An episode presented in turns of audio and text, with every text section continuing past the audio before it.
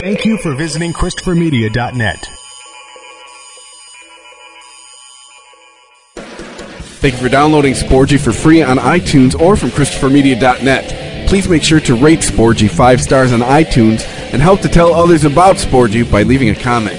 Thank you for following Sporgy on Twitter at SporgyPodcast and on Instagram at Sporgy underscore podcast. Please follow Sporgy on Facebook to like and share Sporgy. You can also email the show. The address is Sporgy at Christopher Media dot net. If you would like to donate to Sporgy, you can click on the PayPal button at Christopher Media dot net. If you use Amazon dot com, please click and bookmark the Amazon link at Christopher Media dot net. It will not cost you any extra money, and you will help to support Sporgy. If you are looking to launch your own website, please click through the HostGator banner at Christopher Media dot net. Christopher Media uses HostGator to host all of the shows produced by the Christopher Media Network. When you click through the HostGator banner at Christopher Media dot net and sign up for HostGator, you're helping to support Sporgy.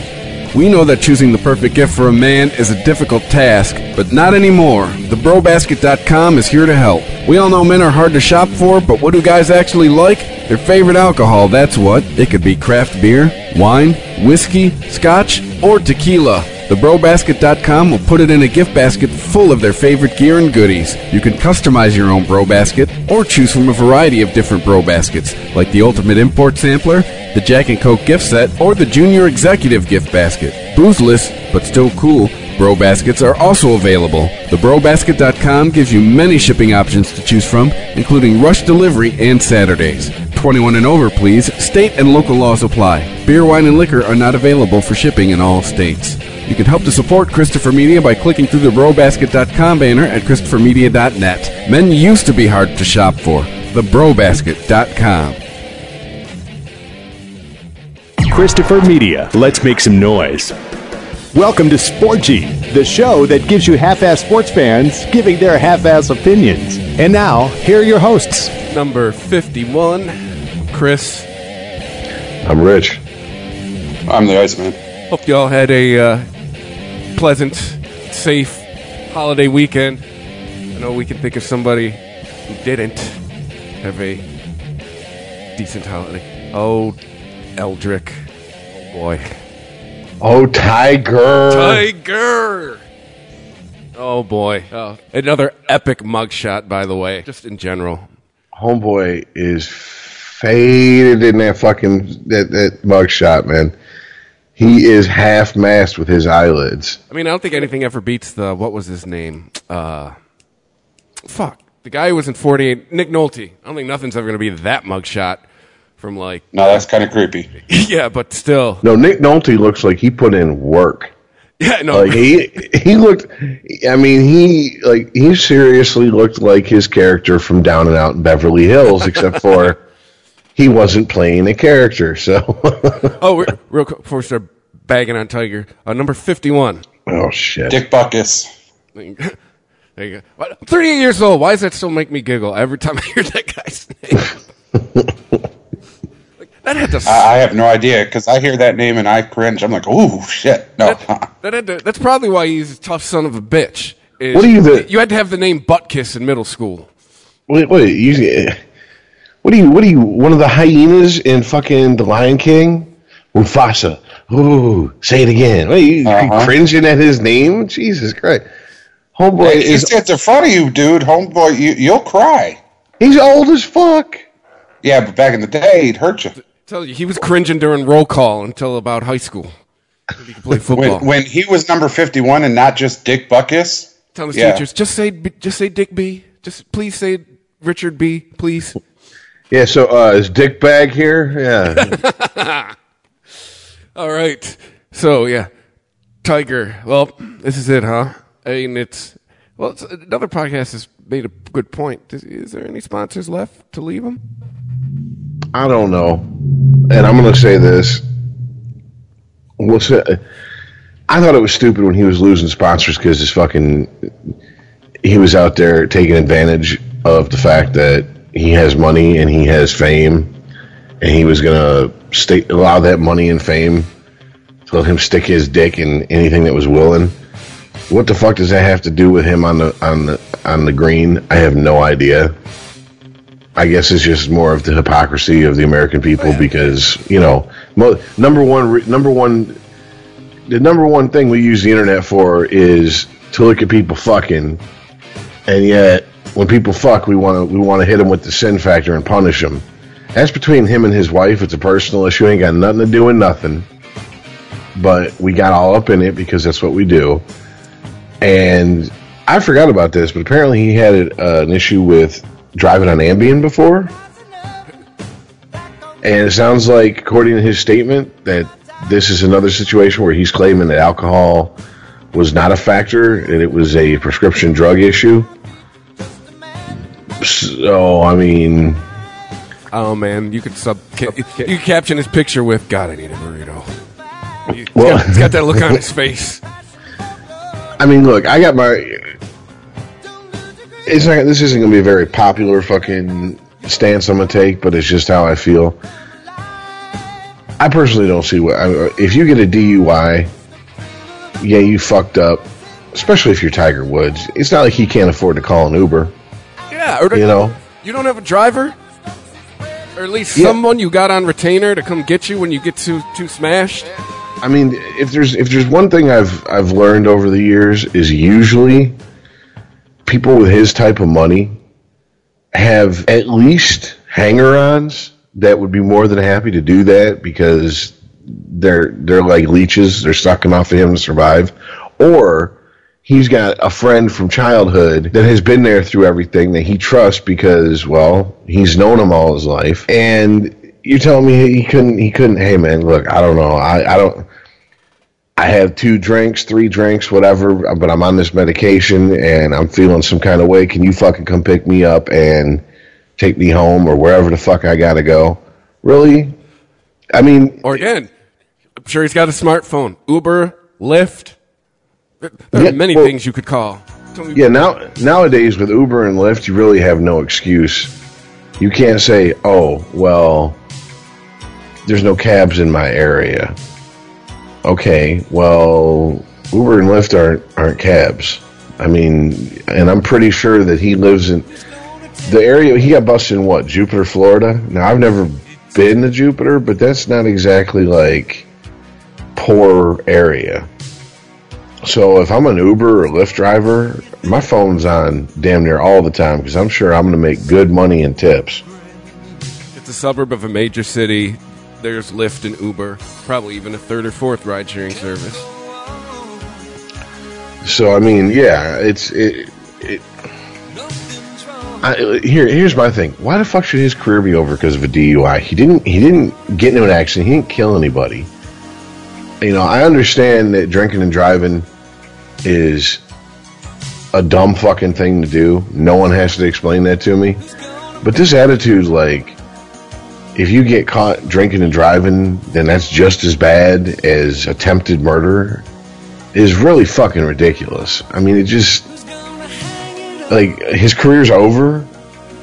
Easily, what, twenty percent of the people out here, this should have no career then, ever again. They should just be living on the streets, eating dog food out of cans, because... I, and I think it's a very conservative estimate. At least twenty percent of the people that I know... have cheated on on their significant other and drove drunk or impaired in some way or another. And that includes weed and prescription pills. Because if we're going by the letter of the law, that's impaired. So, uh, to me, the punishment doesn't fit the crime. Now, if you if you want to get into his career is over because he's a fucking lying sack of shit, or he just can't physically keep up with what he used to do, well, then yeah. I mean, what, he's had four back surgeries now? Well, yeah, he's, he's been injured, and too, it's a joke. We've all made it, and it's out there in the zeitgeist. But ever since Stop Fucking one hundred Waffle Waitresses, I mean, you, I can make you a graph of his results. It could have been part of his routine. Oh, definitely. That, that when his when his strange pussy got cut off, yeah, he his his golf game went into the toilet. I mean... He's like, yeah. probably, he's like the probably win a tournament, pick out a cart girl. All right, let's go. Well, he's he's like the opposite of boxers that say, you know, don't have sex before a fight. because it'll sap your strength and all this shit. Yeah, well, apparently he needed that strange pussy before if it's like I've never I've never golfed this backed up before. What's going on? Yeah, before a tournament because turn, turn, turn to golf with a full bag. And I gotta say, all right, like I mean, I understand that like what is it, one or two of the chicks he was banging were professionals or porn stars. But, I mean, I remember reading the text that got leaked. And Homeboy was in, I mean, he, like, to to, to be one of Tiger Woods' side bitch, you got to be a trooper in the bedroom. You got to be a fucking soldier. Well, that's why when he started dating Lindsay Vaughn, I'm like, oh, really, huh? Lindsay Vaughn gets oh. down like that? Yeah, that bitch like, gets likes to get choked out while she's getting fucked in the ass because that's exactly what he, I want to... smack your face, tell you to shut up while I fuck that ass that I own. That was one of his texts. And this chick was into it. I mean, so you got to be a straight freak. And on top of it, it's funny. Why does he always fucking get in relationships with these blonde-haired, blue-eyed Nazi poster children? Yet all the people he's fucking on the side are all dark-haired, dark, you know, brown-eyed, dark-complected fucking... You know what I'm saying? Like, the, the, the antithesis of what he, he wants to parade around in front of the camera. I mean, I know we're, we're this is hopping into his mindset a little bit, but I mean, is do you think this is some sort of like, I mean, gotta marry the blonde hair, blue eyed, you know? Hey, Rich, that goes back to the uh, song, A Lady in the Street, but a Freak in the Bed. Yeah. Je- Jedi in the Street, Sith in the Sheets. Yeah. Yeah. Yeah, I got I think, you. I think the rub with Tiger is deceit. The rub. Yeah. Well, yeah, wrong choice of words. Well, no, it's it's it's kind of going with what Rich is talking about. He projected one image, and then there was another. I mean, like example, look at John Daly. John Daly never pretended to be your poster boy for anything. John Daly was John fucking Daly, uh-huh. All right? And that was his image. And you know, oh. It, it, it, it was almost. It's, it's kind of like the image that Snoop Dogg is also cultivated. Like if Snoop's somewhere and he's not high, people will like give him pot. Like police officers going, "Hey Snoop, oh yeah, you gotta get high." I mean, let's say with John Daly, if if Tiger would have made this part of his image from the get go, like if he'd have had just a, a gallery full of hot bitches, you know, starting at nineteen and just made it his thing, you know, he'd, we'd probably be talking about how he's the best golfer ever and he's won double digit majors and all that crap. Oh. Derek Jeter. Yeah, A-Rod. Derek, Derek Jeter. Well, see, well, A-Rod fucked up because A-Rod was married. See, I think that's, I, I think, I think you're onto something. It's the whole. Well, first of all, let's be honest here. If you're a famous man and you're married and you cheat, we have half the population that's going to call you a dog and boo, hit, boo and hiss and throw fucking rotten fruit at you. So, even though most, of the, I, I think it's safe to say. Less than fifty percent of the women in America are really sports fans. You know, still, they get to voice their, you know, oh, that pig, he cheated on his wife. Okay, well, that's nice. Now, Jeter was never married, though. And Jeter was just fucking, he was just running hoes out of that, fu- out of his... His fucking place in, in New York. He, I mean, even got out in the zeitgeist that Jeter had a prescription for Valtrex. Didn't stop him. Yeah, yeah. Yeah, what is it? What is it? Uh, uh, he ran into that bitch that Snoop was singing about, learning her man, burning her man, you know, and all yeah. that shit. Yeah, and and homeboy when he was he was like, ugh, here's a gift basket, have a nice one. Yeah, but wait, but before we do it, we're gonna watch highlights. if that of shit me. is if that shit is true, just wow. If if he still got to fuck him after do, because how many? Like for real, if he was just a, a, a fucking triple A ball player, how many women, how many women would have just left?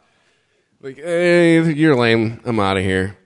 Quite a few. I mean, yeah. Don't get me wrong. Look, look. You know, Derek Jeter is not the hunchback of Notre Dame. I mean, he's a good-looking guy. He was gonna, if he had any confidence and any personality, he was gonna get pussy whether he was famous or not.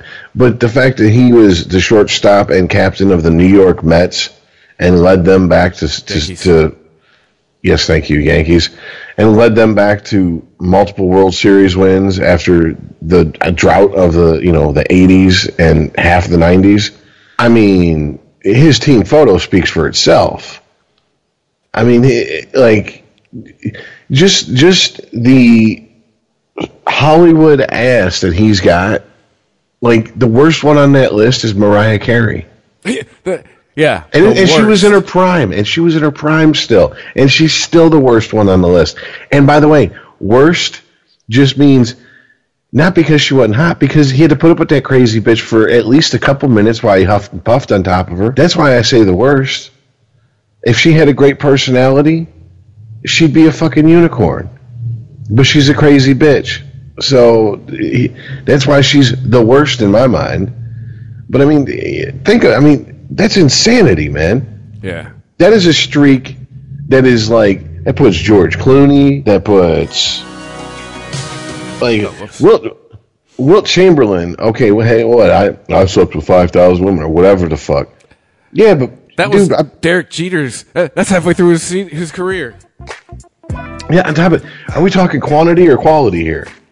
Yeah, I know, right?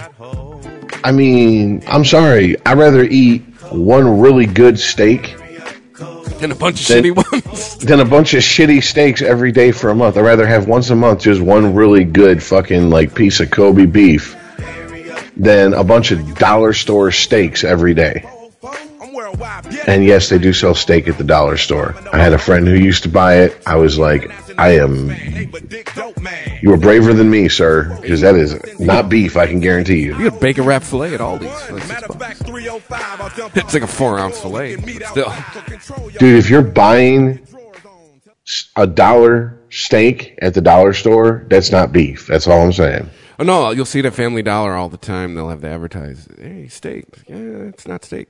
But hey, Tiger, you're talking about lots of bitches. Derek Jeter, Tiger. Yeah, Tiger was married, so that kind of that's that's the I think I think the major factor here is that he was married and the amount of cheating he was doing. And I mean, let's be honest, if it was most guys go would go whatever, that's got nothing to do with me, but. You know, hey, when your image is the free swing and bachelor, people Clooney. Look at George Clooney until like five years ago. That was part of his deal. Is you know I fuck a hundred bitches a week. Beautiful. I mean that's Tiger should have made a part of his thing, but instead he chose to be. And we could get into whole things involving race here, and maybe he had to do it, but he chose to prove the whole. You know he had to project the whole family man image and all that. So I mean that's. I, I'm gonna go with that. Tiger's just the biggest star yet to be caught with that. Oh, no. I think there's people far bigger who got, who've been caught in shit like that, man. Who? As far as in sports? Or are we talking in general? In sports. In sports? Mm. Uh, probably the biggest is Magic Johnson. Yeah. That's first. That's. You say Magic's bigger than Tiger? Tiger set precedents in golf. Golf. Magic won, Magic won a couple of finals. Golf. I'm going to say that yeah, one more time. It's Richard's and one golf. More right. Versus versus a sport versus a sport and being part of the dream team that brought basketball to the world in ninety-two and made it a worldwide sport. To the point where that we nobody now really have, cared about, Rich. If we're talking race right now, seriously? We're not talking race. What I'm talking about is the fact that, look, in his sport, he is the Jordan of his sport, all right. And I, I'm gonna I'm gonna go out on a limb and say, if Jordan kept it fucking one hundred with his fucking wife, and never never fucked another bitch behind his wife's back, more power to him. He's a better man than most. But even Jordan had hit cracks in his armor. His whole gambling situation. Yeah, yeah, take him to a casino. Just watch him. All right, but Michael Jordan, not Michael Jordan, but Magic Johnson announcing that he had attained the H I V virus, and his wife and his brat are H I V free. Hmm, that kind of narrows it down. He didn't. It's not crabs. He didn't catch it from a toilet seat. Okay, he had to be fucking somebody, and he had to be fucking somebody. Hard and raw. Believe it or not, it's not easy for men to get AIDS from another woman. Isaiah Thomas? No, wait. That's another story. So, I'm just saying, that was that was buried in the fact that he had AIDS. Or excuse me, that he had H I V, that he has H I V. The whole he cheated thing. It was just kind of glossed over. Big Magic Johnson. Tiger was cheating with, what was it, like ten, twelve women? Tiger, he did what Chris Rock talks about with Bill Clinton. Tiger's fucking who's close to him. Hey, waffle waitress, come here. You know? Yeah, there was waffle waitress, but there was also that nine eleven window that Rachel Yucatel. Mm-hmm. That one, the porn star, I can't remember her name, but, I mean, it, it, he, it wasn't just like, oh, hey, it's the coat check girl, let's go fuck in the, in the, in the, you know, the closet somewhere. It could have, I'm just saying. I mean, it was that. We only found out about a drop in the bucket. Imagine what we didn't find out about. Imagine how many cart girls he probably deflowered. Still, I think it's, I just, I, to me, it's stupid. It's, it's his personal life, his personal business. What the fuck does that? What the fuck does that have to do with what he has accomplished in his sport? Because we don't like being lied to. Apparently, that's why. When when you come into the public eye and you make that big of a splash, as Tiger did, you become an icon, an idol, somebody that people are supposed to look up to. You have a certain image you have to project. When that image gets tarnished, e- either by cheating on your wife, uh, having sex with multiple partners. Uh, Taking drugs and getting caught, you know, in a D U I situation, th- that gets tarnished, and people no longer look at you as a Michael Jordan. You know what's they amazing? They start looking at you as a Mike Tyson, M- Montel Jordan. You know what's amazing is that if you go and talk to golf fans outside of America, I remember this. I remember interviews it, with just people on the street in in other countries, and they're like, "It's his personal business. What the fuck does that got to do with anything?" It's America's puritanical yeah. views that is the problem here. I mean, he's got a problem. You don't get married and then start fucking everything that, that's moving, or keep fucking everything that's moving after you're married, whatever the case may be. That just makes you a scumbag on a personal level. All right? But, once again, what the fuck does it have to do with him playing golf? Nothing. Well, apparently a lot.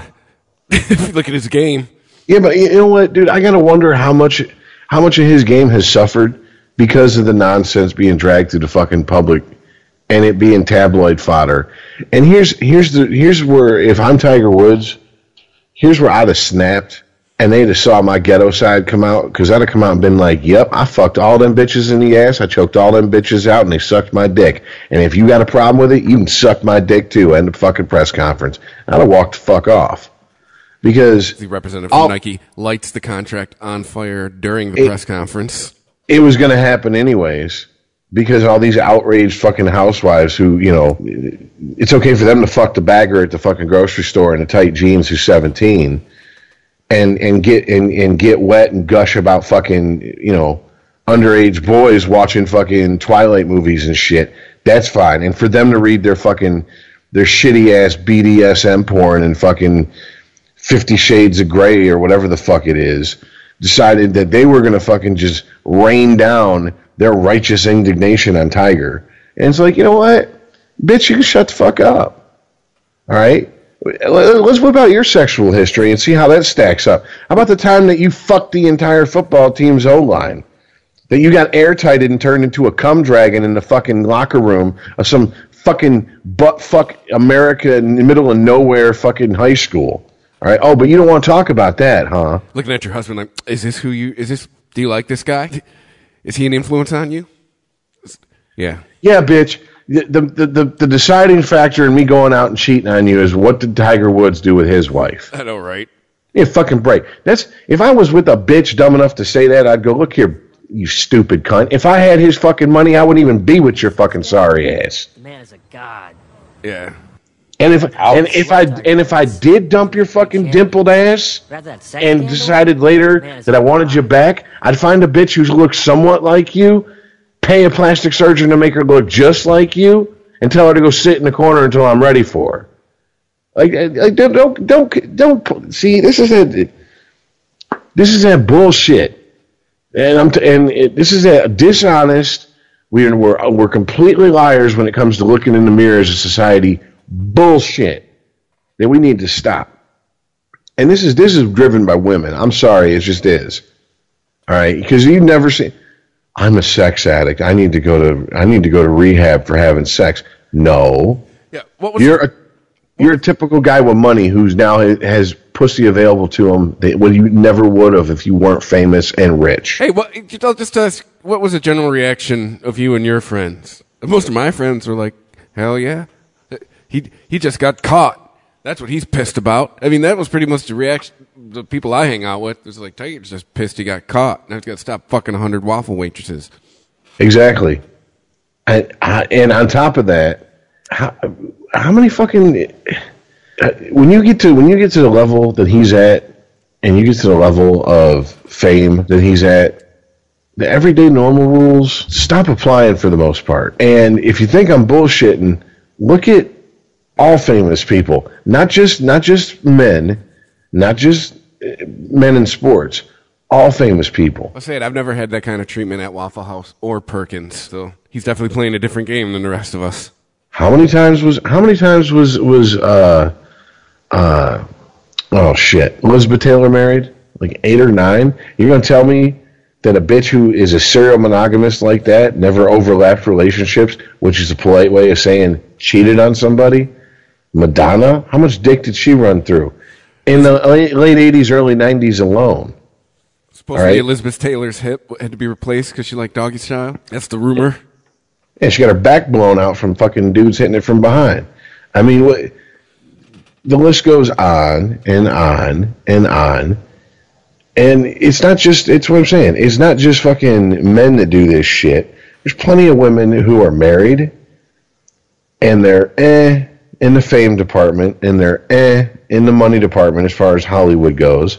And the minute the fame and the money come, they dump their fucking their their, their husband who been with them through thick and thin, and get themselves a fucking Hollywood boy toy. But we're we're not allowed to criticize that because this is the this is the fairer sex. The fuck out of my face with that shit. You're all hoes. I mean, it's a, it's, a, it's the bottom line. Tiger's a hoe. Derek Jeter's a hoe. Just as much as Madonna's a hoe. They're, they're hoes. They like to fuck.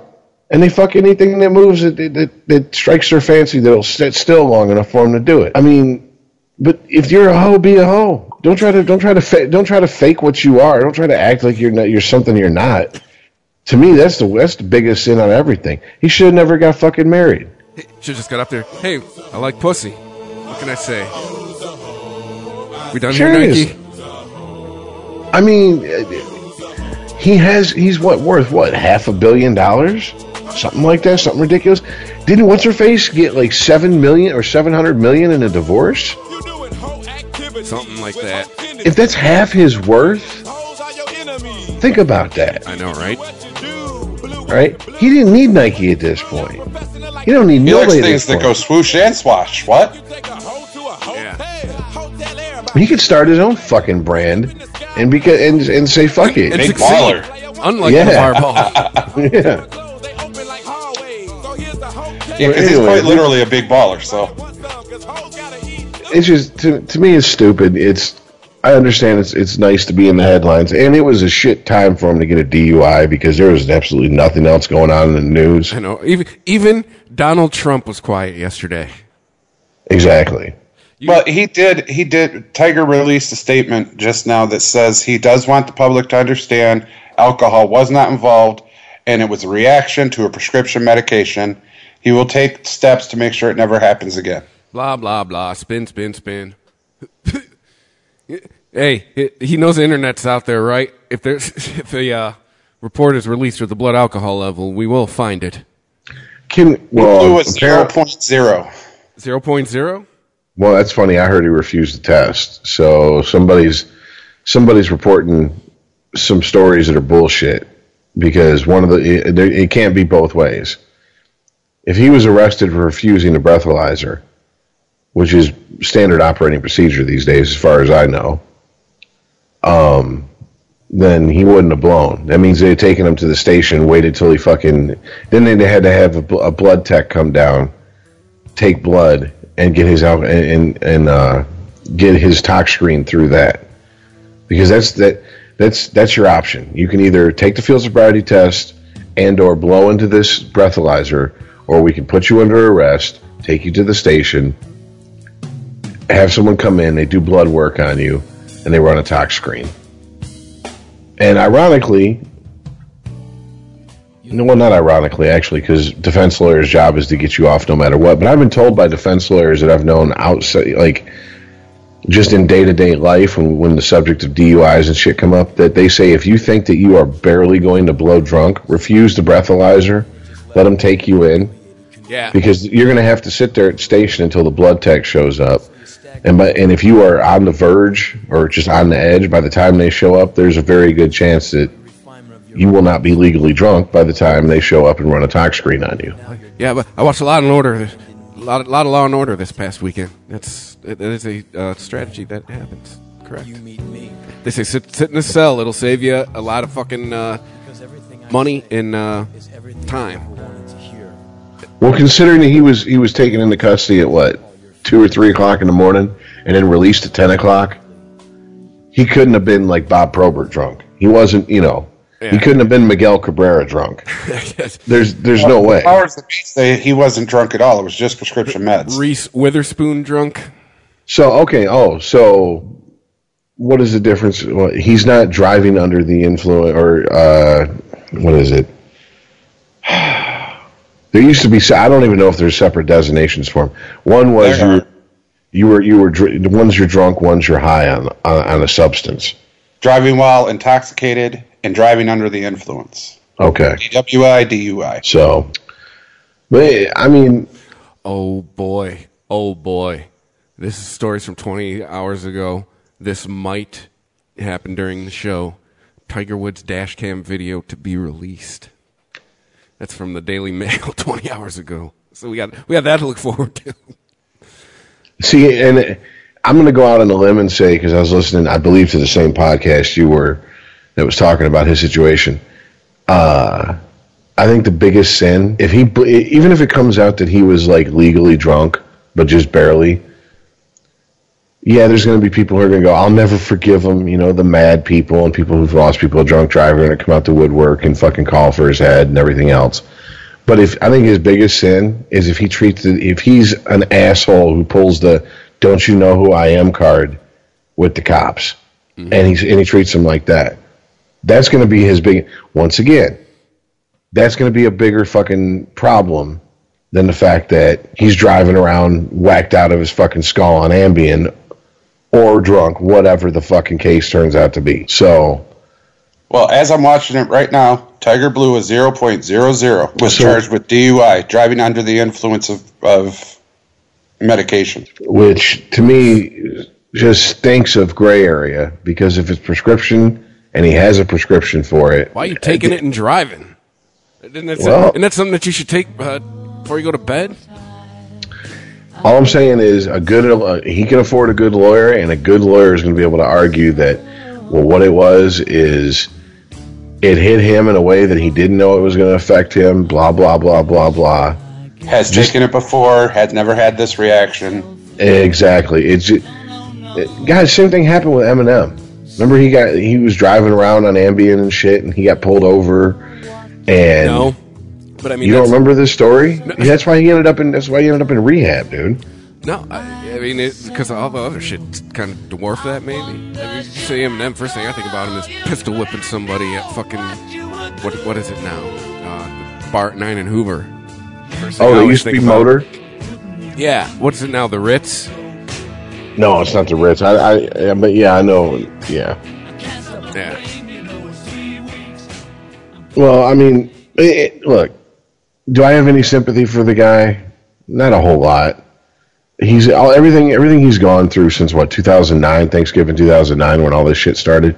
He's put himself in his position, and he's, in my mind, made it worse by not coming out and saying one of a few things. One, this is none of your business. This is a, this is a situation between my wife and me.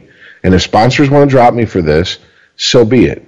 I got I got enough fuck you money to walk around telling everybody. When I wrote the fucking guest list for the conversation about my infidelity between me and my wife, the press wasn't here, so y'all can fuck off, because I got that kind of money. But, I mean, still, he put himself in that position. And just like this latest situation, he put himself in that position. I'm not defending him driving an Ambien or prescription pills because, like we said, you got money, you got a smartphone, I guarantee. He's probably got three or four phones now that he's learned his lesson. He's got one for his bitches, one for his, his wife, and one for his business if he's smart. And it's your situation, your own creating your creation, so deal with it. But ultimately, why do we need why do we need people to be like to to flog themselves in public for our fucking like self righteous satisfaction? That's what we do now. Everyone has to lose a job. Everyone has to lose money. Everyone has to lose their livelihood because that's what happens now. And that goes back to what I'm saying. There's puritanical views that are completely unrealistic that none of us live up to. This is a standard that none of us live up to, yet somehow we demand that people who are on T V live up to a higher standard than we hold ourselves to. Hey, you want some details? I, don't, oh, I just came across my phone. It's from Fox News. I'll read the facts part of it. All right. uh, Woods had extremely slow, slurred, and mumbled speech and was sluggish, sleepy, and unable to walk alone at the scene, according to the report. He told officer that he took several prescriptions. The breathalyzer and urine test showed no alcohol was in his system. There you go, Iceman. Uh, but Woods had trouble walking in a straight line during the field sobriety test, the report stated. During the walk and turn test, Woods, quote, could not maintain a starting position and missed heel to toe each time. Ouch. Well, you know, the, he didn't have any alcohol in his system, but some may argue that b- being high on prescription medicine is worse than, than fucking alcohol at uh, times. Yeah? You ever taken a couple thousand milligram Vicodin? uh, no. Uh, one, yeah, well, I got back issues. It happens from time to time. Dude, you, you are a fucking pile. Thousand milligrams? Stop it. You are a pile of pudding. That's not that big of a deal, dude. seven fifty Vikes are considered pussy. I mean, wow. that, you, dude, shit's there to kill pain. You're not there to play around with the shit. It's not fucking. It's not like you're taking eight hundred milligrams of fucking ibuprofen. I mean, this is a is. It's a reason it's a controlled narcotic. Yeah, I mean, it's. I mean, there's a, there's some pres, uh, prescription shit out there that you don't want to fuck around with. Like, it will just make you fucking. I mean, like I said, pile of pudding. You're just like, you know, people and, uh, people on weed are a lot more alert than you. And on top of that, as someone whose family, I come from a long line of truck drivers. I've been on the road with them. I've been around truck drivers all my life. I've seen people who are just tired, who would probably blow the field sobriety test worse than people who've been drinking all day. And then if you add to that a medication, it makes you fucking groggy and it makes you, you know, whatever the fuck the, the, the, the label warnings say, you know, do not operate heavy machinery or, you know, they cause drowsiness or dizziness or whatever the fuck. You add that, if you're tired and you add that to it, yeah, you could fucking... You, You you could you could be a danger to someone on the fucking street real easy. I mean, I'm not debating that, but the fact to me the fact now that they're reporting that he had no bu- alcohol in his system, and this is prescription drugs. Okay, what do you do with a guy who's had four back surgeries? Didn't he just have a surgery where they fused part of his spine? Oh, that's true. I didn't think about that. Yeah, so there's probably more than just Ambien flown around in his system now, just because, yeah. Yeah, they don't exactly give you uh, off of back surgery. It doesn't like, hey, here's some ibuprofen. There you go. Exactly, that's what I'm saying. It's your back, I mean, if someone, your lower back, if your lower back is fucked up, good luck walking. If your upper back is fucked up, good luck with your arms. You know, like, it's, it's kind of integral to the whole operation of the human body.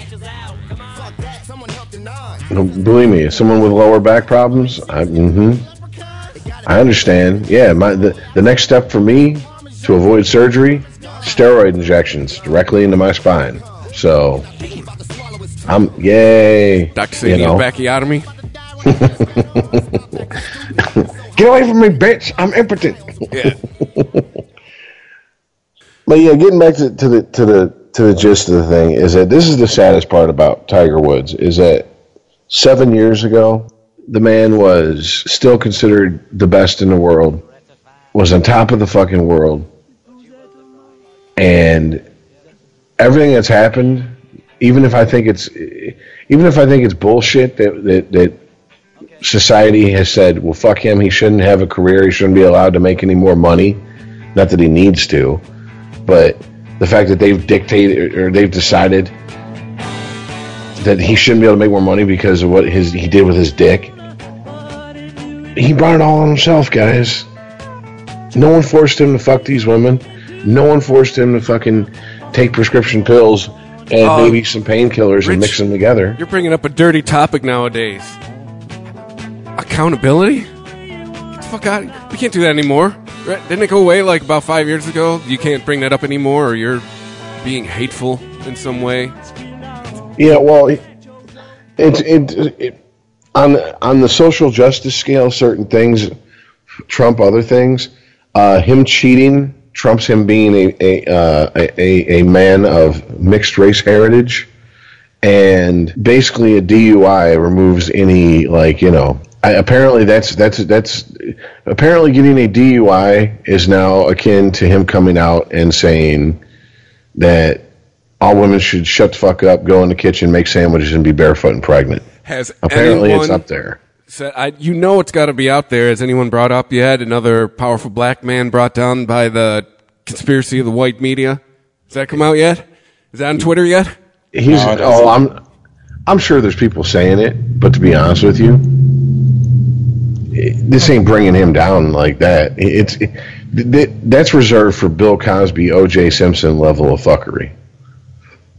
That's when all of a sudden people who, you know, when good old Doctor Cosby used to talk about, well, these young kids and walking around with the pants. The pants. And, and, yeah, yeah, exactly. Now all of a sudden, you know. Now he's, he's black. A, he's black now as he's hell. Up, he's up shit creek, yeah. You know, he's Malcolm X, you know, I'm, born I'm again. actually waiting. I'm waiting for his uh, father to be blamed for all this. Who, his father pushed, yeah, his father pushed him to be as good as he was. And I don't know too much about golf in and of itself, but what I'm hearing is Earl Woods. It takes a toll. It takes a toll on his back because you got to keep your back straight and all your power yep. to be able to hit that that ball that far comes with a price of torque on your back. Back, shoulders, knees. Right. So you're talking, Chris, about fucking up your back.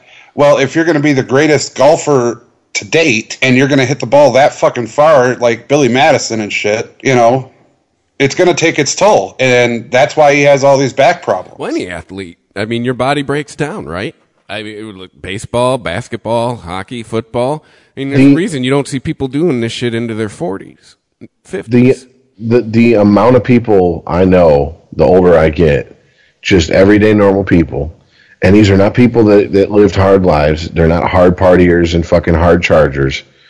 These are just people who just live just everyday normal lives. They're in decent to good health. The number of people I know like that who have back problems is starting to get higher and higher the older I get. It's just, it seems to me it's it's one of those areas of the body that's going to give out on you if you are unlucky. And Tiger Woods, on top of what you just said, Earl, on top of the fact that he's now into his forties, his entire career is based on how fucking hard he can drive the ball and all that shit. And like you said, the wear and tear on his body from doing that. There's a reason they only have them senior matches like a few times a year. You know, it ain't like the P G A right, but he's, Tour. He's only forty-one. They so all sports. Of these back issues, but wait a second. So all these back issues, most of the other pro golfers don't have because they didn't start when his when Tiger's dad started. Sure, but, but human bodies are different, man. I mean, he could have it just it's forty-one is old in any sport, man. Even even golf. Not in golf. No, it isn't. Yeah. to be to be competitive, yeah, it is because at some point you're not good enough to keep up with the scores that the young bucks are are. Uh, putting up, and you're not going to make the main tour. You know, you're going to start not making really, like, the senior tour. You're not going to be driving as far. But the Masters, but how you, many how many got... gray hairs are in the Masters, man? Not many. Oh, a ton, bro. No, yeah, a ton. There's many. There are much many more young guys in that field, sir. I'm just saying, and forty-one is old in any sport, even golf. I just look at it this way. I, I, I to take to take athletes out of the equation. Just look at fucking. The amount of everyday people who have back problems who are in their forties. It's not an uncommon thing. It's like people taking blood pressure medication in their forties these days.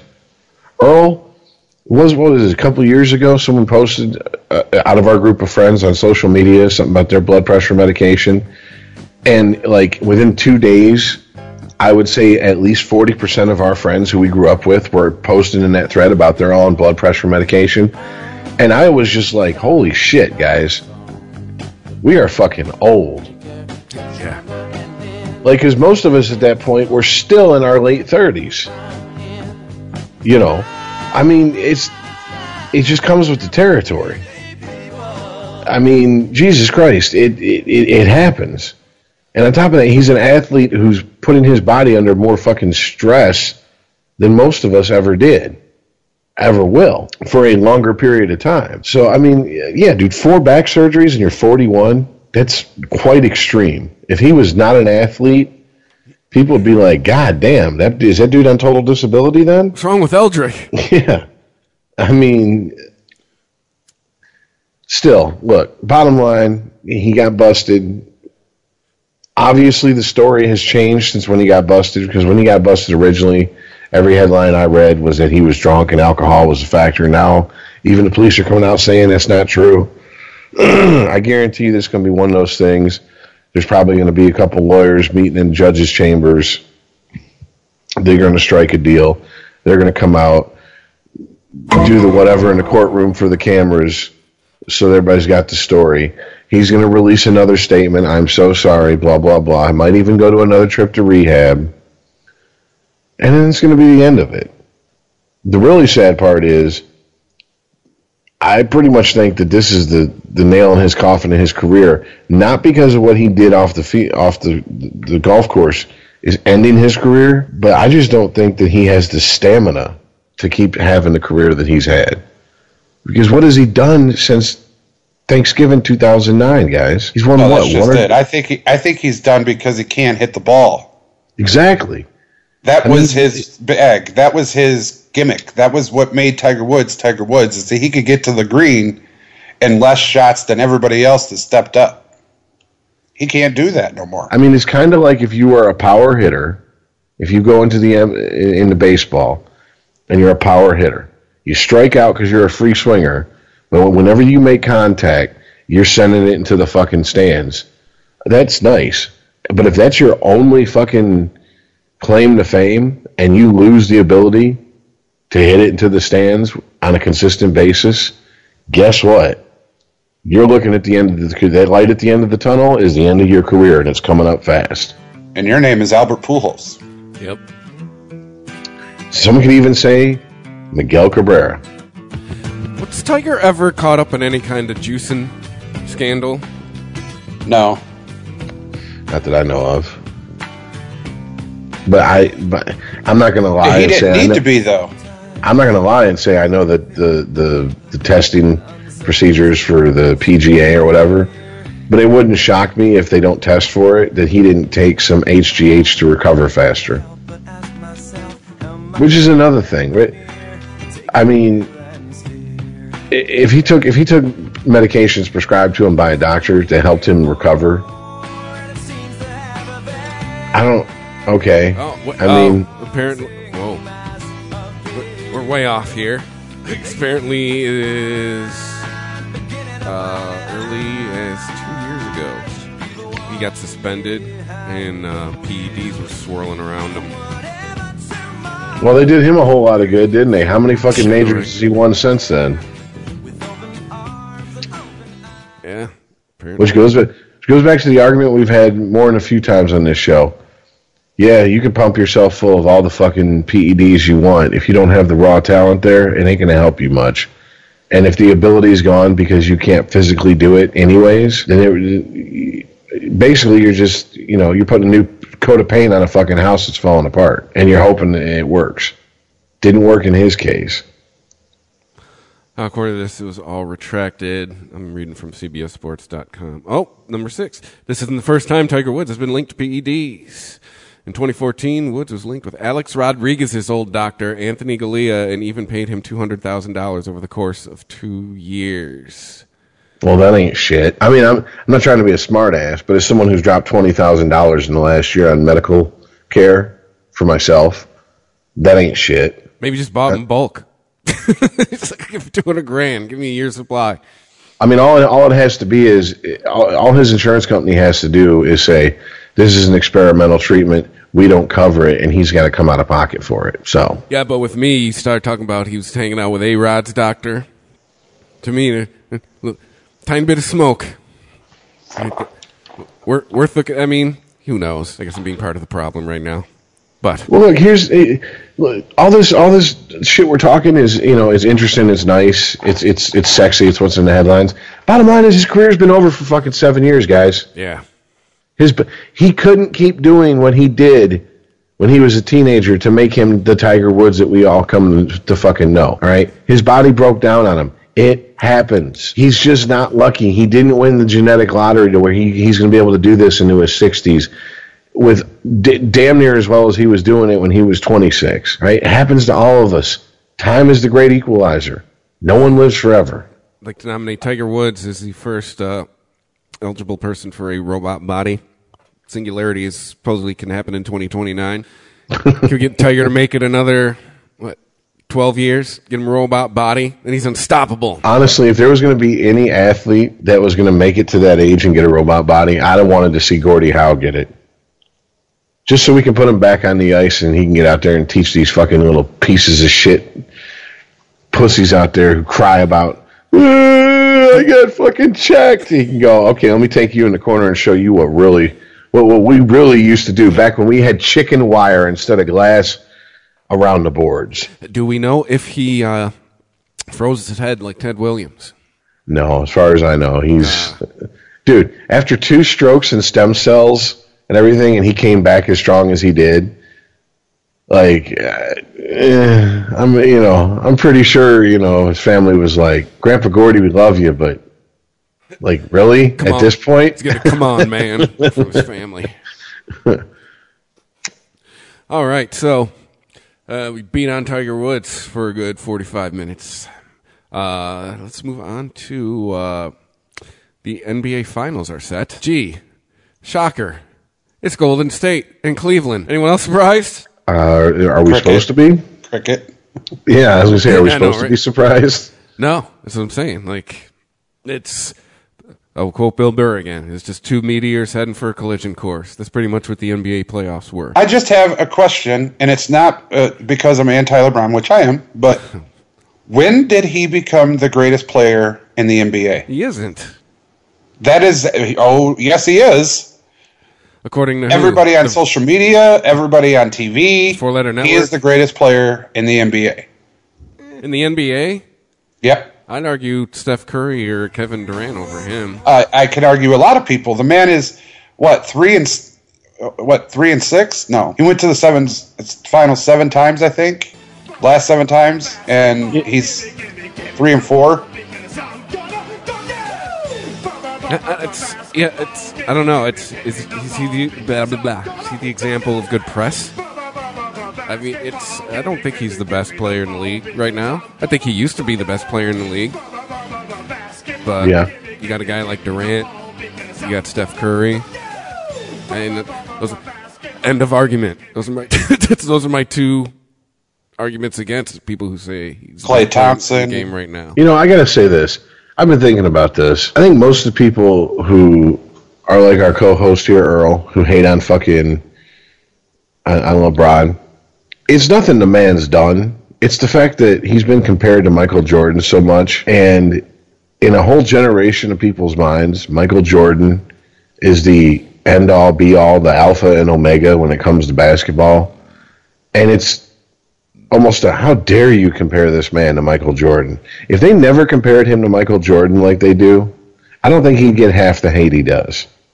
He would get hate. Or love. He would get hate. No, it would, dude, if Michael Jordan was never brought up in the same breath as him, it wouldn't even be a fucking conversation about the fact that he dominated the N B A and was the best player in the N B A for quite a few years. But the problem was... It's not the was, comparison. It's not the comparison. Okay, well, you know, match, dude, no matter what I was going to say, you were going to say it's not that. So bore me with your bullshit. Go ahead. It's not right. bullshit. It any rational person, rational, I put that word first because it has to be rational, cannot compare Michael Jordan to LeBron James. Rational person, okay? But it's not that. It's this guy, like, he wants to be King James and shit, but he doesn't have the talent to be called King James. He wasn't relevant until he left Cleveland and went to Miami and got surrounded by all-star talents that had won a championship without him, that he became relevant. And then he said, aha, Watson, I have I have the solution. I have to surround myself with high, you know, people talent in order to win this this finals. And then he went back to Cleveland and did just that. And Michael Jordan didn't win shit until he had Phil Jackson and fucking uh, Scottie Pippen. M- Michael Jordan didn't win shit until he had Phil Jackson. Okay, Michael J- Michael Jordan didn't have shit until he had Phil Jackson, Scottie Pippen, and the N B A changed the fucking rules to protect his ass. Okay, you could say that the rules have changed to protect him, but they didn't. They did. Okay. You're telling me. You're telling me. You're telling me that the Pistons of the late eighties, who treated Michael Jordan like a rag doll, continued to do so into the nineties. I'm telling you, the rules at the N B A changed. They, they came a little tighter. But they weren't be just on Michael Jordan. They were on everybody. They were tired of elbows flying and fists flying and scrums on the floor. Dude, okay, we're going to get into this later, but you have a you have a G M in hockey calling for N B A-style star player rules, where there is a set of rules for your average player and a set of rules for the star players that protect them. And he even references the N B A protects their star players with a special set of rules. Really? You can't say that's an across-the-board fucking rule. Darko Miljevic, if he's getting treated like Michael Jordan circa nineteen eighty-eight, eighty-nine, wasn't getting the calls that Michael Jordan was getting if he was treated that way, period. You can't fucking say that, dude. If you do, you're being dishonest. No, I get your point. I do. But without the refs, okay, without your reference of the refs, Michael Jordan stayed in in Chicago his entire career until the very end, but his entire career, won six championships with the Bulls. Every other position was interchanged on that team, and he still won. The two years out of the nineties that he that the Chicago Bulls didn't win was because that he took a sabbatical and went and tried baseball.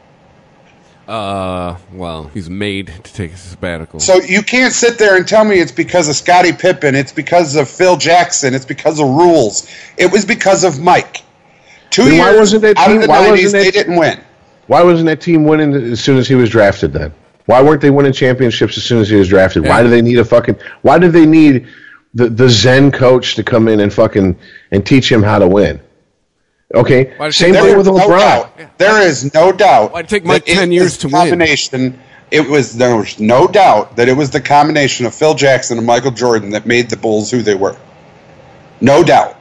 Look, the difference between you and I when it comes to the players we hate is that you run LeBron's talent down and question it constantly.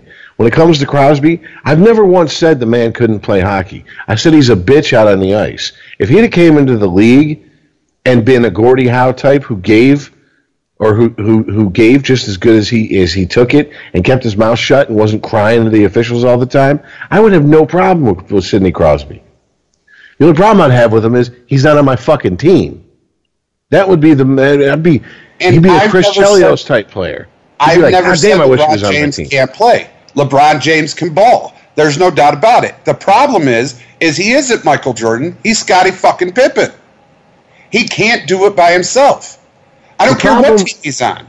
The problem with the seven billion people besides one person on this planet is they're not Michael Jordan.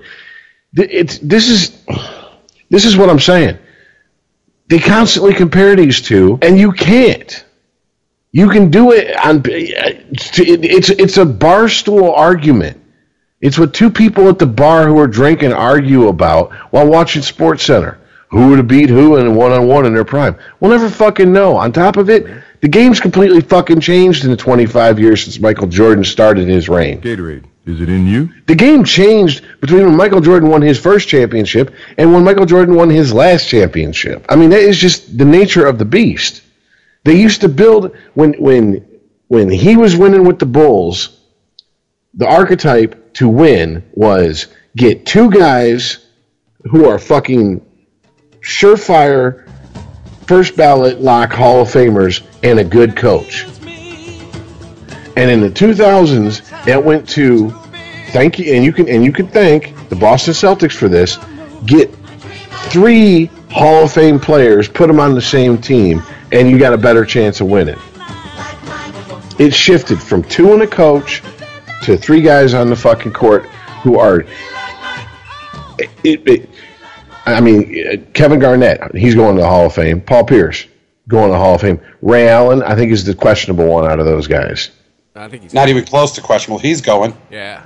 He won yeah, championship with two different teams. He's yeah. going. I know, I know a lot of people who say he doesn't belong in the Hall of Fame. So, I mean, that's that's the oh. only reason I'm saying it's questionable, because these are people who are in the, the sports world who are like, eh, he was always the, the weak link out of those three. That's a, that, and here's what I say. If that's the case, that's a, that's not a bad problem to have. I know, right? Hey, he's got two rings, man. I mean, that people with two rings don't not go to the Hall of Fame in any sport. Well, Darren McCarty's got four Stanley Cup rings. Joey Kosher has two. Chris Osgood has You'll three. Any of those guys are going into the Hall? Chris Osgood's got the best chance. Kosher, not in a million years. McCarty, not in a million years. And what will probably, if Osgood never makes the Hall of Fame, keep him out, is that everybody outside of Detroit buys into the argument that it was the defensive core in front of him that made him as good as he was, a k a the players he played with made him good. Still stopped a lot of goals. Sound familiar? I mean, here's the thing. Why can't we just fucking appreciate players for what they're doing right now against the players who they're doing it against?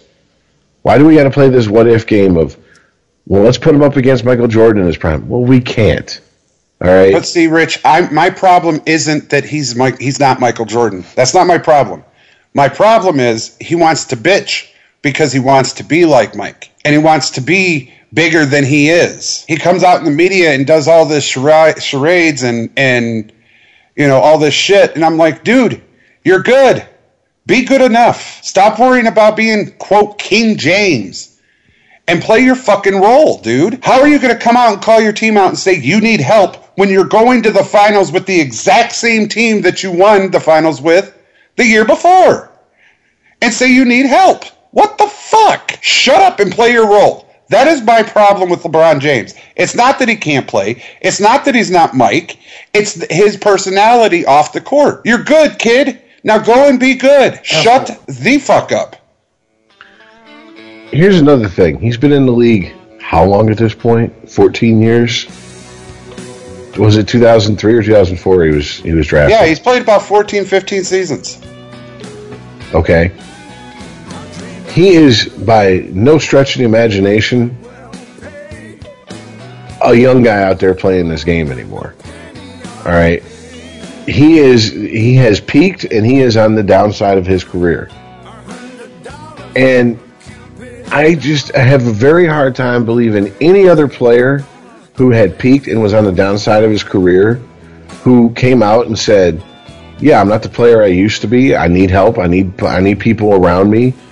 two thousand three, by the way, guys. Okay. Any any other play, if if Dwayne Wade come out and said that, no one would no one would bat a fucking eye. No one would fucking say boo about it.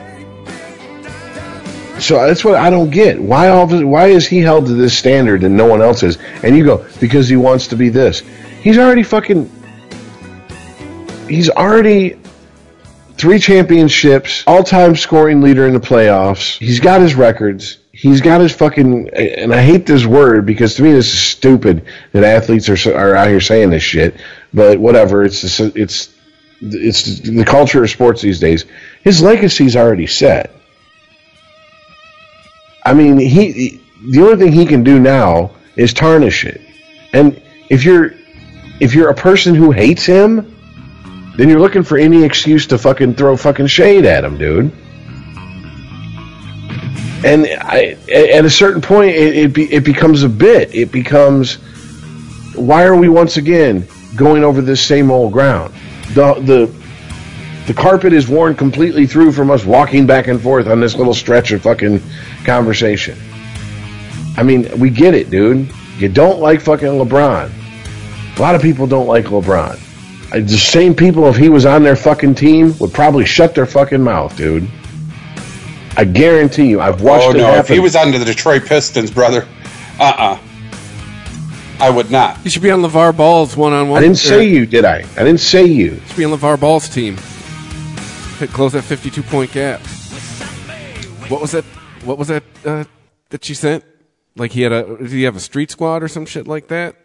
Oh, uh, yeah. Fucking what is it? His uh, oh god damn it, his uh, A A U team. Yeah, um, A A U was that? Is he a coach? What the hell's A A U mean? I think it's uh, like.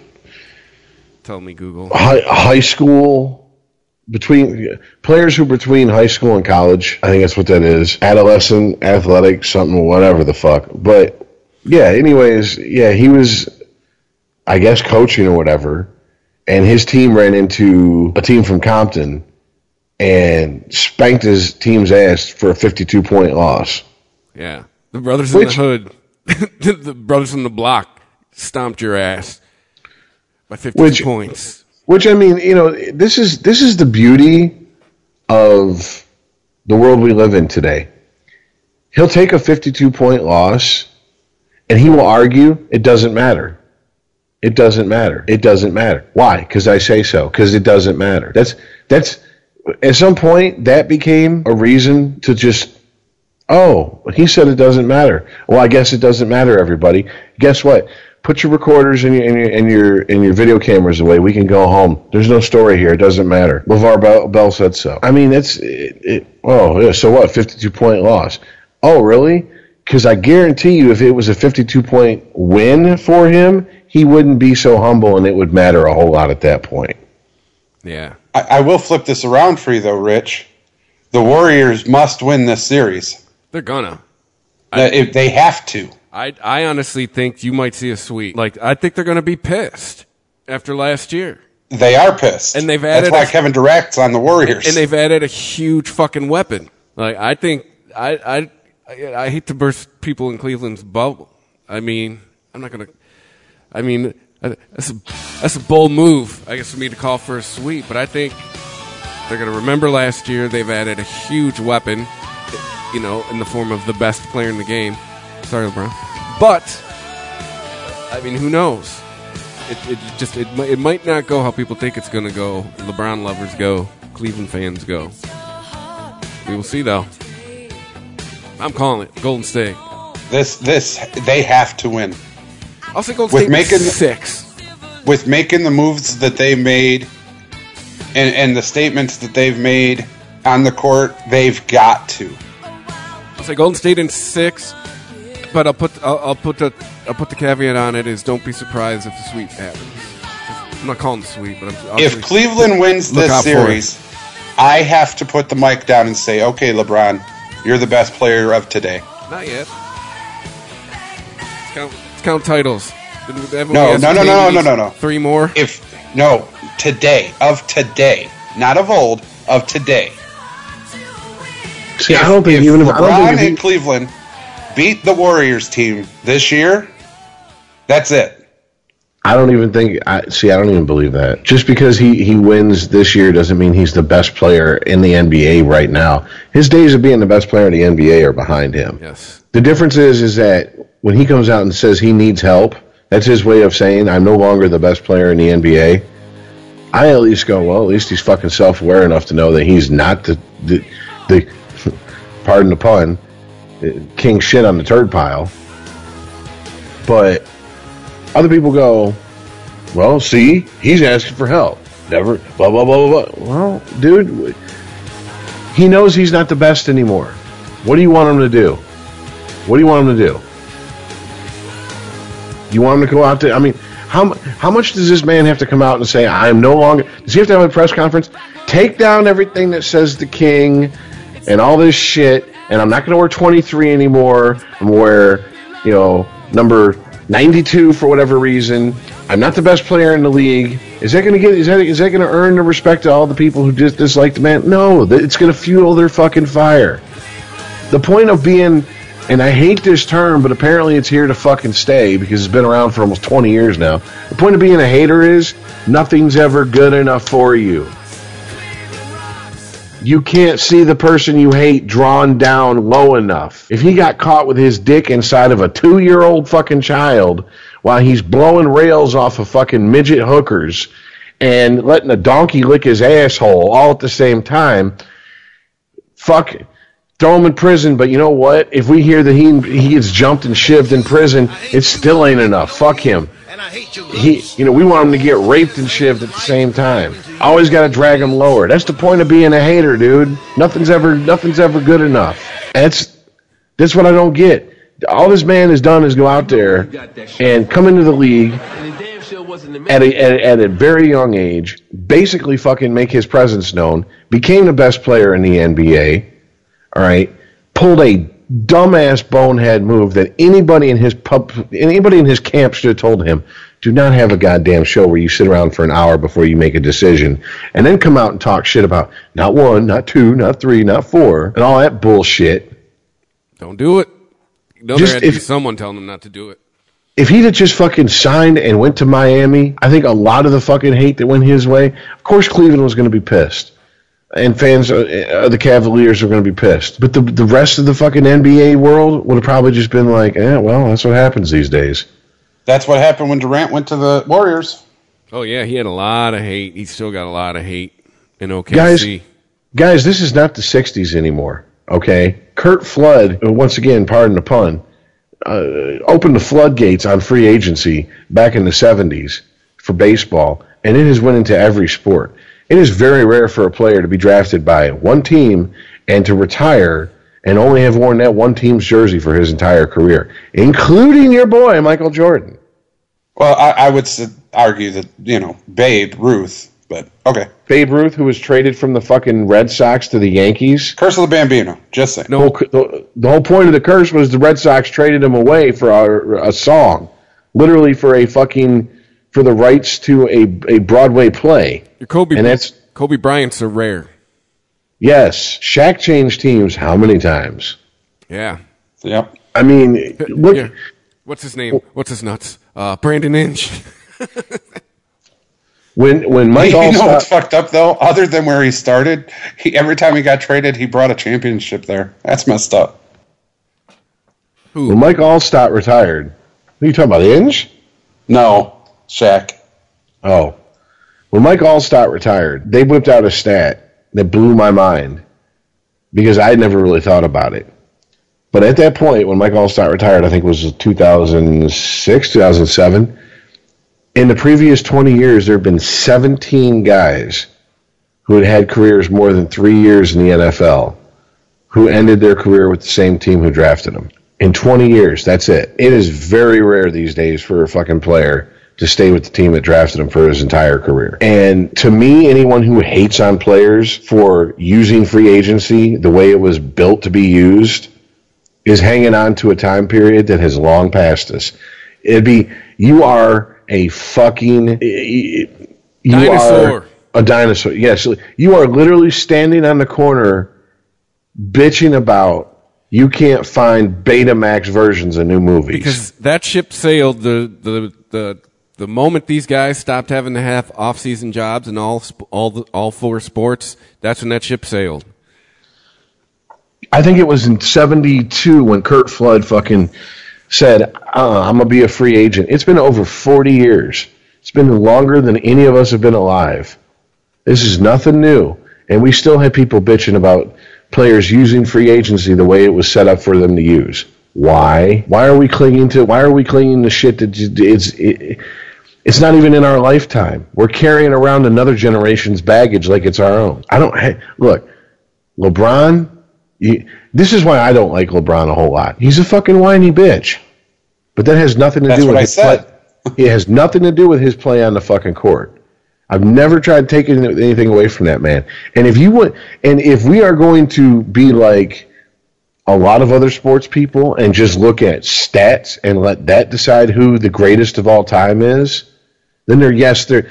I hate to break it to you, Iceman. There is an argument to be made that he's in a conversation with Michael Jordan. I'm not saying that that means he automatically is given the fucking greatest of all time spot. I'm saying there's an argument to be made on pure stats alone. He's in that fucking discussion. Bottom line, dude. It's like comparing fucking Mario Lemieux and Wayne Gretzky. Stop whining.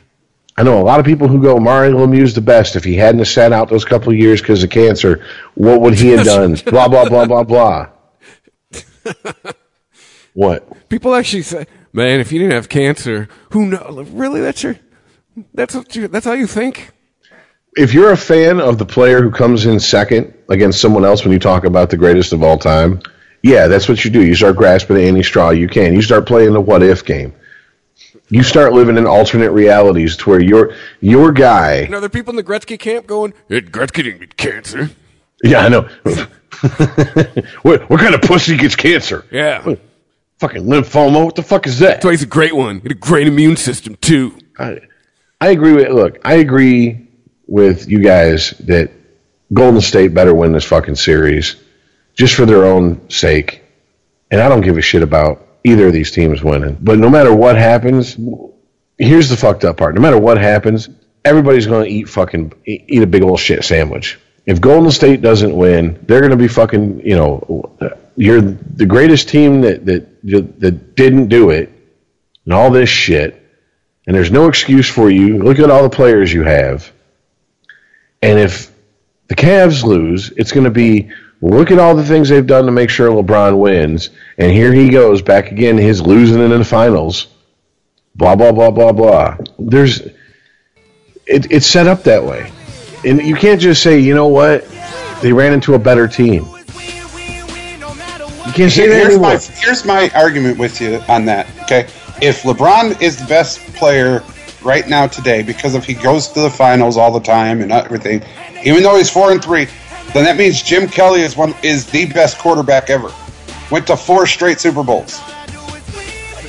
Uh, all he did is not win with Super Bowls. I'm just saying. Uh. No, Buffalo saying Bills he- went to four straight Super Bowls. They won none, but they went to four fucking straight. Yeah. I don't think anyone on this podcast has ever said LeBron James is the best ever in the N B A in the N B A's history.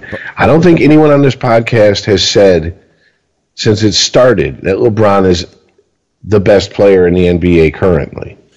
By the way, Earl, you're arguing points that nobody made, dude. People in uh, Buffalo want to know. Uh, listeners in Buffalo want to know why you're bringing up old shit, man. So I guess the, the media talking heads are calling him the best player no, in man. the N B A. Nope. Okay, Kevin, dude. Kevin Durant. Who cares what they fucking say? Do you think they care what we say? Yeah. Why is it? Why do? Why, why do you ascribe so much weight to what? Uh, Iceman doesn't like all to the what hype. They say. Yeah, we've already, we've already, we've already covered on this show that we all think E S P N at this point is full of shit, except for a few certain people. You know, so it's. I get where you're coming from, Earl. Is Earl didn't like all the hype, you know? And I'm with I, him. I think I think if you look, let's, let's talk about this in the garage yesterday, my little Memorial Day get together. Um, you know, it's I think Golden State, uh, all the talent. If if, if you had a scale, uh, I mean, it would be weighted heavily to Golden State's side. So yeah, I don't get. I'm with you, Earl. About you know, I I think they should be hyping just the matchup. You know, that's. But we'll see. And. And I'll agree with you, Earl. There's been a lot of hype because we were talking before we started recording. I thought this bitch had already started with all of the fucking shit that's been coming across my phone about the N B A Finals. You'd fool me. Game one was fucking Sunday or yesterday. But apparently it will be on the day we post. So no, and you're right, Chris. I don't like all the hype. But at the same time, they're, they're pushing for an agenda. They're pushing for ratings. They want everybody yeah. to watch the Finals. Yeah, it's, they're capitalists first. Yes. And and they're right, though. It, at the same time, they're right. Golden State has to win this. They have to. It's okay, with the moves they've made, they have got to beat LeBron James. Well, yeah, because adding Kevin Durant is nothing but a, it's a failure and a fucking drain on your uh, uh, salary cap if you don't. Yeah, I, I would. I could say that adding Durant is a is a title or bust move. I think we said that when he was added. Yeah, that's that's pre-Iceman. I mean, I don't even think. I, yeah, we were like, okay, so this is this is them basically saying uh, if we don't win, boy, we we got a whole lot of egg on our face. Because, I mean, dude, you don't make a move like that to not win a championship. Oh, I mean, it, it, bottom line, all there is to it. Does this come back to we all agree with E S P N, at least on this point? Damn it. I will say this. I saw a video clip of Stephen A. Smith, Iceman's favorite, basically saying... It's your boy. Basically putting uh, uh, Golden State on notice and warning them about, you know, the finals, playing LeBron in the final. And I'm just like... It, to me, it seems like it's it's they're they're trying to hype up something that they don't need to hype up that bad. It's it comes off it comes off as as as very calculated and fake. All right, everybody knows what's on the fucking line here. LeBron is chasing six fucking championships. All right, and Golden State is going to look like the biggest fucking idiots in the world if they don't win this fucking championship this year after losing it in the manner they did last year. They're gonna look like the they're gonna look like a team of chokers. That one championship they did win is not going to fucking matter. Win. That's the problem here. That it's that's it's gotta be. And think about it too. After last year and how they lost that lead, that's good. That has to be their mindset. Every game is win or go home. Uh, well, they they cruised. They didn't lose. They have not. They have a zero percent losing record in the in the playoffs so far. Cleveland lost that one. I will, Earl. I'll give you this, man. I'll give you this. Completely bullshit amateur opinion on my on my part. I admit it. I don't have any inside knowledge of anything, so I'm I'm pulling this directly out of my ass. If your argument was you don't think LeBron has the killer instinct to put the dagger in, in another team's heart and it, it, that he wants the ball when there's one point one seconds on the clock and he has to take the shot, I'd, I'd, I'd agree with you on that. I'd agree with you on that. I think his career has proven he doesn't have that killer instinct. He just doesn't, all right? But I have to say this. Golden State better fucking take advantage of that fact. They didn't last year. And to me, I think they've gotten a pass pretty much for last year. I mean, it took the Yankees, what, winning another World Series after coughing it up to the Red Sox in two thousand four like they did, for people to stop ragging on them about that. I mean, they haven't taken half the heat the Yankees took in two thousand four. So, yeah, I agree with you. I agree with you. LeBron didn't have the killer instinct, and Golden State better fucking win. I think too, you, I think you have hungry K D. I mean, he's been so close so many times. I think that is also going to factor in for Golden State. You gotta, you know, most of the team has won a title, but you got guys like Durant who have not, you know, they're, they're hungry. They were there last year. They missed it, you know, and K D's missed it so many times. I think that's going to factor in Golden State too. I mean, LeBron, LeBron's got his, you know. He's been there before. Yeah, they're looking to repeat. They're defending champs, but I don't know, man. I think if you're, I think if you're rooting for Cleveland, this might not go how you think it's going to go. I, I honestly think Golden State needs this championship to solidify their, their past three-year run. In the past three years, the the Golden State Warriors have lost a total of thirty-nine games. They are two hundred seven and thirty-nine over the past three years. Really? Damn. Yeah. That is impressive. Yeah. And they only got one championship to show for it, including blowing a three to one lead in Cleveland last year. In the finals. Blew it. Gone. Lost in game seven. They they have an, their fucking percentage is eight forty-one. Jesus Christ. And and that's like winning almost nine out of ten games. This is this is throwing more gas on the fucking on Iceman's fire there. But uh, who's their head coach? And what's yep. his pedigree? What's his pedigree as a player? Yeah. Who'd he come up under? Yeah. Come up. So I mean, with with all the stats you just described, and this is what I'm getting at, and this is this is what I guess is getting. I'm not expressing well enough, or, or you're just to the point where you're never going to admit it. So we're, I'm just wasting my breath. Golden State didn't take the heat last season with the way their season ended that LeBron would have took if he was on that fucking team and went, or, or if LeBron had went down like Golden State did. And I don't know if that's because they're not expected. They're not held to the same standard as LeBron. But I've seen a lot of people make a whole their entire career about shitting on LeBron in the last fourteen years he's been playing. No, I'll give this to you. The reason the Golden State didn't get the shit that they deserved for losing that series is because it was to LeBron, who is labeled by most media outlets as the greatest player to date. It's the bigger story. That's what dwarfed it. I'll give you that one. LeBron winning is a much better headline than Golden State blew it. On top of that, no team likes to hear the only reason you have a championship is because the team you were playing blew it. You ever notice in the locker room when they talk to when they talk to the losers, they'll go, "So what happened out there?" And you'll hear, "Well, you know, we're the better team. It's just, you know, we didn't play up to our, we didn't play up to our our, our ability. We didn't play up to our, you know, this and that. And uh, you know, they got they got a couple good bounces." And but that's all of a, a, a very wordy way of saying they didn't deserve it and they got lucky. That's really all it is. Yeah. So I mean it.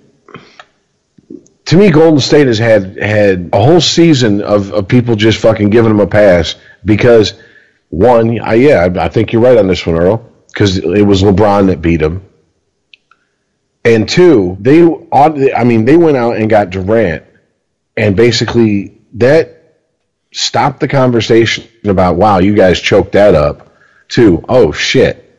They're stacked. They better win this year. They're like, this motherfucker's going to make me use my high voice. Exactly. Like, oh, yeah? Well, here we go. I mean, it's it's title or bust for them. I think we're all in agreement with that, man. Like, too, it's going to it, – it will legitimize the franchise. It'll say that uh, their one title wasn't a fluke. Because, I mean, in, well, our, and it- in our lifetime, until the last five years – have the Golden State Warriors been anything but an afterthought or a joke? I mean, what? They had, what, Chris Mullin there in the nineties for a minute and were semi-competitive. But, I mean, in our lifetime, the, the Warriors have just been always, you know, they were in that category with the Clippers, again, until recently. Like, oh, yeah, that team, huh? You know?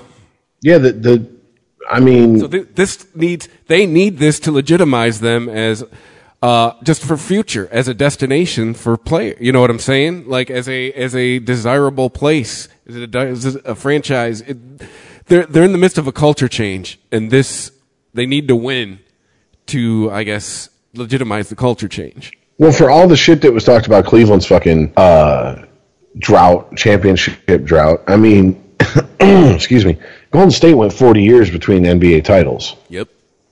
That's a hell of a fucking drought. So, I mean, yeah, they yeah they won in two thousand fifteen. But still, if you look at the talent, you look at their win percentage, we should not be sitting here talking about they've won one of the last three championships and they have to win this championship this year. We should be talking about they steamrolled people the last two seasons and they're going to steamroll LeBron again.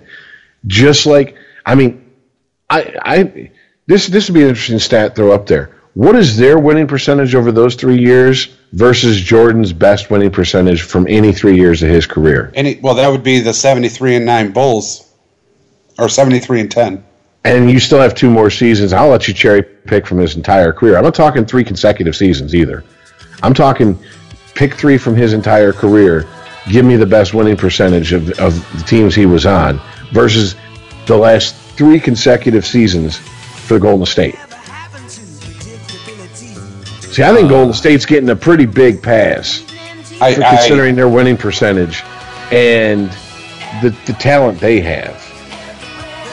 Uh, you know, just speaking of passes, uh, it's related to the conversation. Uh, with Stephen A, I believe last week said, uh, kind of brought up that uh, Kevin Durant is uh, in the category of he's been given quite the pass. And he shouldn't be, as far as his career stats go. For as good as his stats are, he's been given quite the pass, and he doesn't understand why he has been. Which I can kind of agree with that. You know, you had fucking Russell Westbrook. He couldn't get it done. You know, so I get what you're saying, Rich, about Golden State. No, I, I you have an eight forty-one winning percentage in the last how many years? Like, yeah, you should you should have stacks.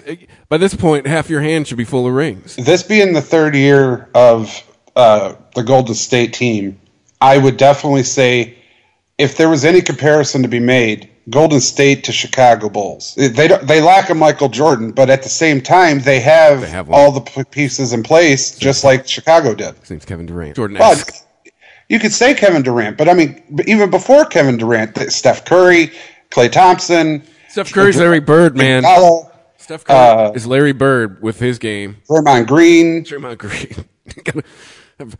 Wear an extra cup. Cleveland, you played this game before. Hey, he hasn't, he hasn't hit anyone in the nuts in a while, has he? Has he hit anyone in the nuts ever since the picture of his taut dick come out? Oh, yeah. I think it happened again uh, at the be- uh, somewhere in the beginning of the regular season. We talked about it. But, yeah, I don't think it's been any ball bag contact for a while with that guy. I think, too, uh, I think the refs now have his number as well. Like, I think he... He got away with it, and he got caught a few times. I think he's he's maybe had to clean up his game a little bit. But, well, we'll see with the with the finals. Uh, the next time you hear our voices, probably – see the way the schedule is. Will, will they play two games? Because isn't it – the N B A finals is always – I remember the schedule's always ridiculous. They they drag this – they drag seven games out over what, like almost two and a half weeks? Are, did they put two days between games? That, I don't know what the hell happened to the way they did this. No, but like, I remember they were doing the last time the Pistons were on their run. They were doing, yeah, it's June first, June fourth, June seventh, June ninth, June twelfth, June fifteenth. Uh, and then, yeah, the latest this can go is June eighteenth. We're sitting here on May thirtieth recording. We're talking almost a full three weeks this thing could go from now. Come on. You I, it's, it's it's it's it's another well-worn rug on this show. But you, you need the money that bad, N B A? It, it too we, it, with N F L, it's even gotten ridiculous. We've talked about how the Super Bowl when we were kids used to be maybe a week or two after New Year's. Now that bitch is like the week before Valentine's Day, and it butts up right with the Daytona five hundred. Like, what, what are we doing? I mean, we're, baseball at this we we we joke about they're playing November baseball now. You know, we're, you're gonna see. You could, at some point, you could see the fucking World Series wrapping up a little bit before Thanksgiving. What are we doing, everybody? Oof. The ad revenue is that bad? I, I, I don't get it. I remember it used to be the first two games are back-to-back, and then you get a day to travel, and then you get the next two games at the other venue, and then you get another day for travel. The most it should be is, let's say you have game one on Monday. But it should take two weeks. The most it should be is this. You have game one on Monday. You have game two on Wednesday. Thursday, you travel. You have game three on Friday. You have game four on, on uh, Sunday. If they're doing two three two instead of two two one one, then, you know what I'm saying, boom, Tuesday, game three. Give them, or excuse me, when you get an extra, you get an extra day to travel. You get two days off if you travel. But that's it. There's there's no reason to have more than one day between games. If you, even if you do, you know, I'll take the, the liberal side. Just if you do a game every other day, this thing takes two weeks. You know, I, it's ridiculous. This is ridiculous. I, I don't remember being having a, a day between games if they're the same venue. No, there was at least at least it. it granted, not a fucking basketball historian by any stretch of the imagination.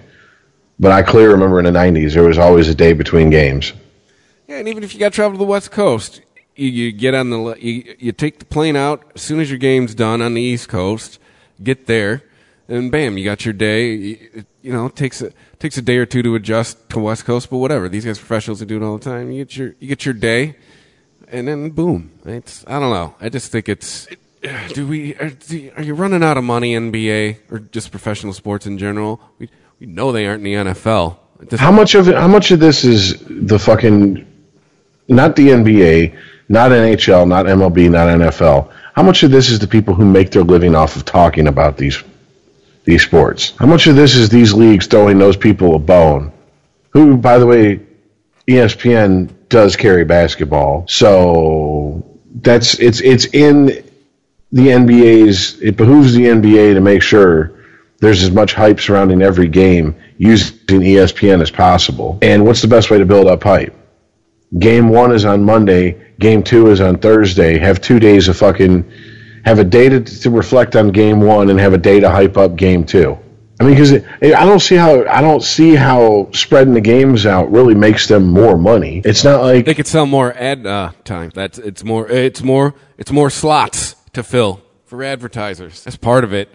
During what, the game? Yeah. How does how is there more slots because they fucking took two days off between games? Well, as far as well, it's it's it's blah blah. It's dovetailing into your argument. It's then now.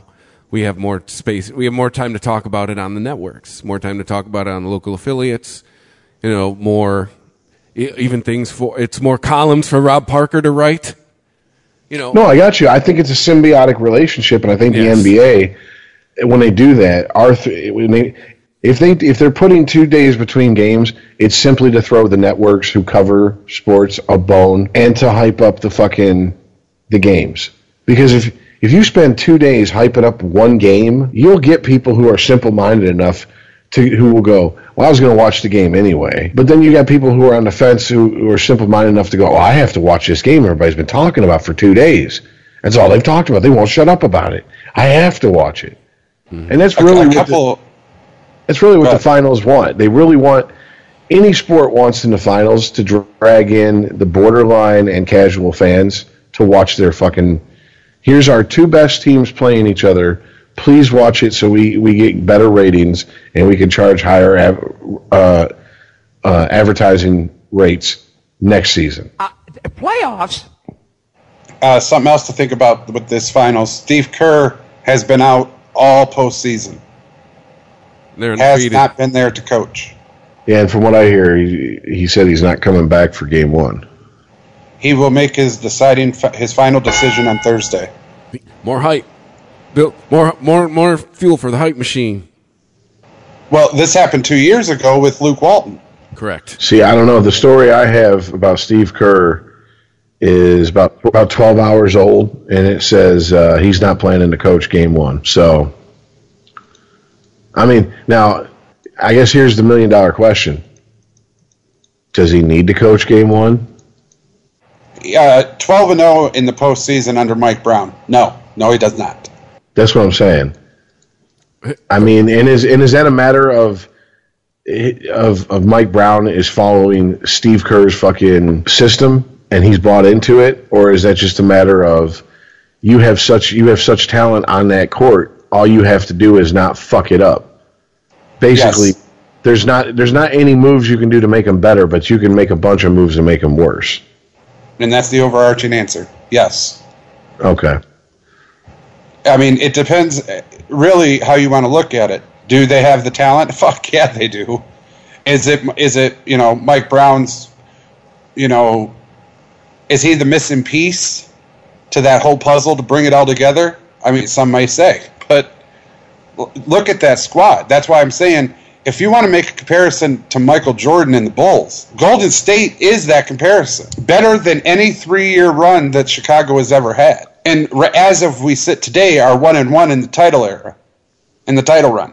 So, yeah, they need this title. All right. And and to go with you guys, is, uh, they want airtime and hype it up. Don't forget, the N B A awards still haven't aired. They're not going to air until June twenty-sixth. Yeah, what the hell is that? They, that's their first ever award. What, just what is it? They just do all that shit in an award show now, the M V P and all that crap? Is that, yep. All right. Yep. They're going to announce all the M V Ps and everything. The season and probably the postseason will be over before they get to announce it. Well, they've been doing that for a long time in the N H L.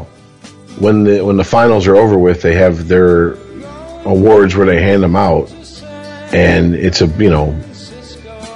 black tie affair. Well, not black tie, but you know what I'm saying. Like, everybody's dressed up and they blah, blah, blah, and all that shit. I mean, and to me, that's kind of like throwing the Pro Bowl after the Super Bowl. You know, it's like one last gasp to try to get people to, to, to watch and sell some sell some advertising. And, no, and nobody I know watches the Pro Bowl. Nobody. Yeah, even the most rabid football fans I know talk about the Pro Bowl. Nope. I mean, I mean maybe, maybe... it might be an excuse to get together and drink some beer. But, I mean, if, you know, if something more pressing comes up, you know, they'll, they'll do that. I'll put it to you this way. To compare the Pro Bowl to the N H L awards, the last time I watched the N H L awards, Barrett Jackman won Rookie of the Year. I think it was Barrett Jackman. No, Brian McCabe won Rookie of the Year. Okay, that's putting that, for for you guys who don't know hockey like that, that's putting that at like ninety-five, ninety-six, I believe. Damn. So, and I remember for a couple of years there, in the last five or six years, uh, the N F L was trying to hype up the Pro Bowl by saying, and I remember the commercials during the Super Bowl. It was near the end of the, the Super Bowl games. They would air these commercials. So you think football's over with? No. One more game. Pro Bowl next Sunday. And it's like, who gives a fuck? Don't act like this is like, you know, Star Wars Episode nine or some shit coming out. I mean, you know, they even had the movie voice guy, in a world where football's over with, there's one more game. And yeah, and then no one gives a fuck about. That's not a game. Yeah. And I think the only reason the players got hyped about the Pro Bowl back in the day is because there's a free trip to Hawaii. Mm-hmm. Look at, look at, dig up on like, Going online, Hawaii, I'm sure... Sorry. I'm sure you can find it. Dig up at these Pro Bowls from like, you know, five, twenty, you know, five, ten, fifteen years ago, whatever, and watch them. And tell me those guys are playing full speed. Last year's Pro Bowl, there was a few people playing full speed. We talked about it, but for the most part... Somebody didn't tell them. Yeah, exactly. Someone didn't... Like, this shit is a, this is an exhibition game, stupid. You know what I'm saying? What are you doing? Trying to take people's heads off out here. Cut it out, Deacon Jones. You know, like, Jesus Christ. But, yeah, I mean, it, just a whole lot of who gives a shit. It's just another excuse to fucking... Another, like, Orlando? Get the fuck out of here. I'm not going yeah, to Orlando. I, I know. Even if I win the Super Bowl and they pay me to say I'm going to Disney World, I don't go. I just I just say it and cash the check, you know? That's like All-Star Weekend in any sport. Nobody watches the All-Star game. We all watch the, the things leading up to it, you know, the challenges. We want to see that. Now, but watch, the All-Star game? Last time I watched the All-Star game, my v- voice didn't sound like this. Put it that way. Uh, and I wasn't one of the lucky people to get tickets in, what was it, oh six? When it was in Comerica two, Park? two thousand five. Yeah. Yeah. Um... Yeah, we all want to see the home run derby, the slam yeah. dunk contest, the shootout. You know, we all want to see, you know, all of that shit. But to watch the All-Star game? Nah. Yeah, I, I'd rather watch the skills competition for the N H L than the All-Star game. Especially now that they've got the All-Star game all types of fucked up. It's all types of fucking... It's not the same game that you watch before and after the All-Star game. It's just like, this is... Why don't you just throw them on a pond and have like two garbage cans on either end of the pond for the net and have no goalie? Like, let's just get it. Let's just get. You know what? Where'd they play that, that game of hockey, roller hockey, and Clerks on top of the fucking building? Put the All-Star game on top of fucking uh, the Quick Stop. I, I'd, I'd probably watch it. Be more likely to watch it than the game that they they present now. So I'm more likely to watch the Winter Classic than the fucking any All-Star game. The finals is being labeled repeat versus revenge. Stupid. Oh my god. All right, well, to change uh, change direction here, because um, at, at this point, what more can we say? Anything else to say about the finals? I think we've pretty much covered it all. Unless you, someone wants to give a summation of their thoughts. No, man, somebody's go- everybody's going to watch this. They have to. If nothing else, just to be part of history. Well, it's what they wanted as far as uh, for ratings. It's LeBron versus, you know, Curry and Durant. So, I mean, they'll get the eyeballs they want. So, we'll It's see. LeBron versus Golden State, bro. On the real. I know, right? Act like Kyrie Irving isn't even there. But anyway. Yeah, Love. Who's Love? Nobody knows about Love. Not about- to mention that he's the one they went out and got the second year so they could win the championship. But no, we're not going to talk about Love. No Kyrie Irving. No, just LeBron. All right. So, Rich, sounds like you're trying to switch gears. Well, yeah, I wanted to get to that because I, th- I think this is an interesting story that's going to... It seems like I'm rolling the dice on bringing this story up. Let me put it this way, because this story is either going to have legs or it's just going to fucking die with this report that was released two days ago. um, via N B C Sports. The story is Brandon Jacobs says he's going to expose Jim Harbaugh and get him fired. So I'm going to quote from an article written by John Taylor for N B C Sports here. It says, Brandon Jacobs was a running back who played his college football at F C S Southern, Illinois, and went on to spend nine mostly productive years at the N F L level, including one season with the 49ers. The one season in the Bay Area wasn't remembered fondly by Jacobs, though, who used a radio interview this past week to, again, absolutely ripping the head football coach at the time, current Michigan head football coach Jim Harbaugh. He was quoted as saying, I had a lot of, I had, past tense, a lot of respect for Jim when I was there before I got to know him. But let's be real. They had great assistant coaches, and Jim didn't know what he was doing. Jim had no idea. The guy knew nothing, man. Uh, so Harbaugh comes back, says, not being one to shy away from a damning public evisceration, Harbaugh got Twitter biblical in addressing his former players' ambition, or admonition, criticism. And so Harbaugh comes back with biblical advice for Jacobs. Let all bitterness and wrath and anger and clamor and slander be put away from you along with all malice. And then, of course, Jacobs responded with this by threatening to expose Harbaugh in such a manner that would end in his dis- dismissal. Love the support, but stop the Super Bowl talk. I will expose him. Michigan will fire him when I'm done. All right.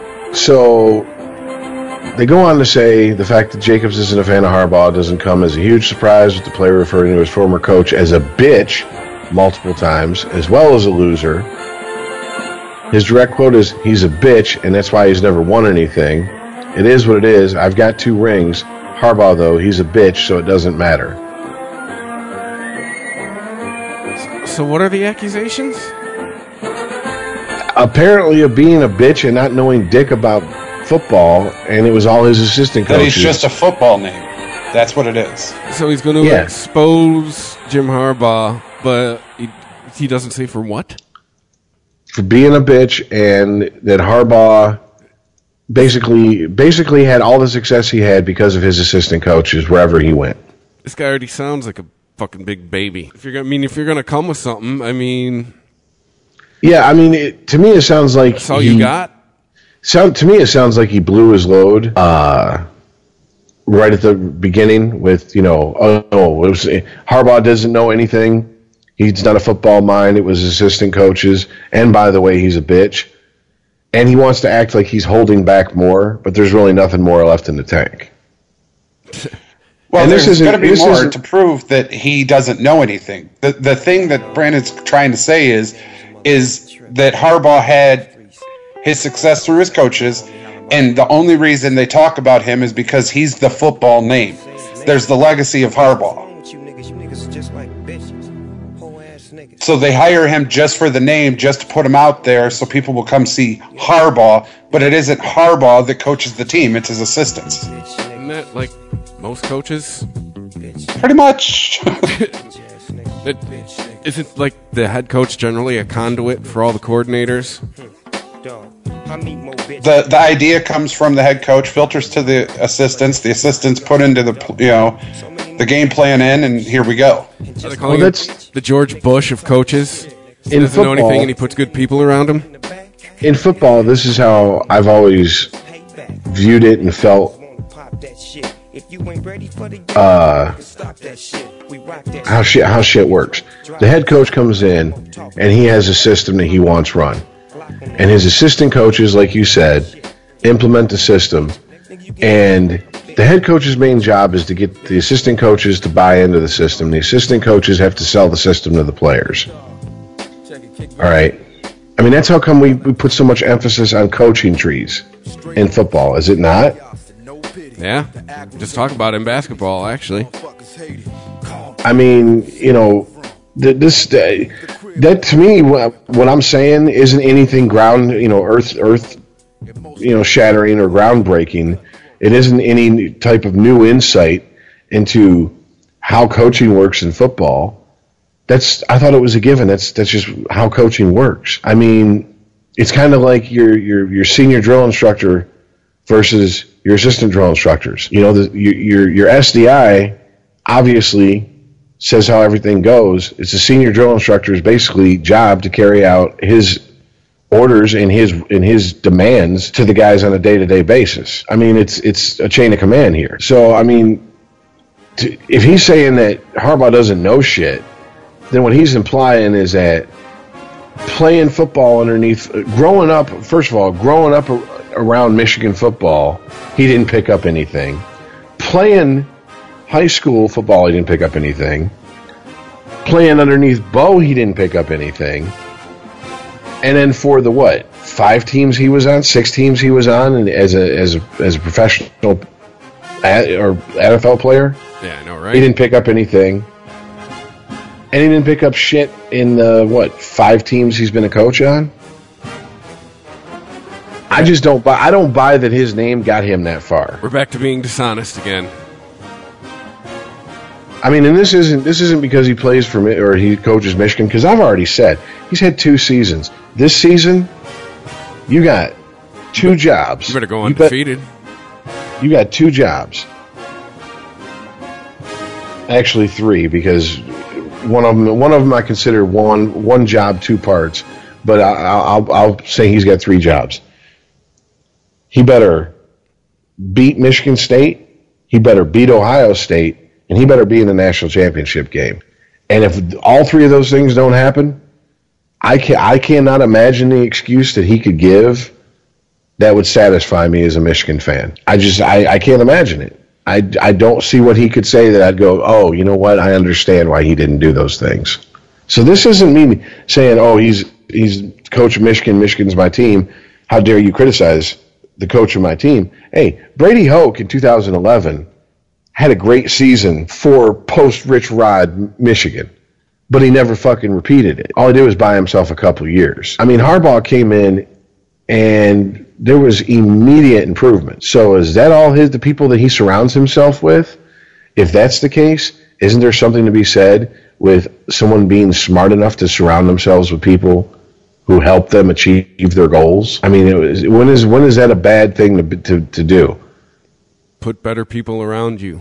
That's what you should exactly. Do. That's what you're supposed it, to do. I mean, if I'm president of the United States, I don't want my advisors to be fucking idiots. I want well, my advisors, especially about shit I don't know about, to know way more than I know. As a musician, if I ever sat down with someone and was trying to learn from them, I didn't want to try to learn from someone who wasn't better than me. Yeah, if I've been playing for five years, I'm not looking to someone who's only been playing for two to tell, teach me about guitar. So, I mean, to me, it just...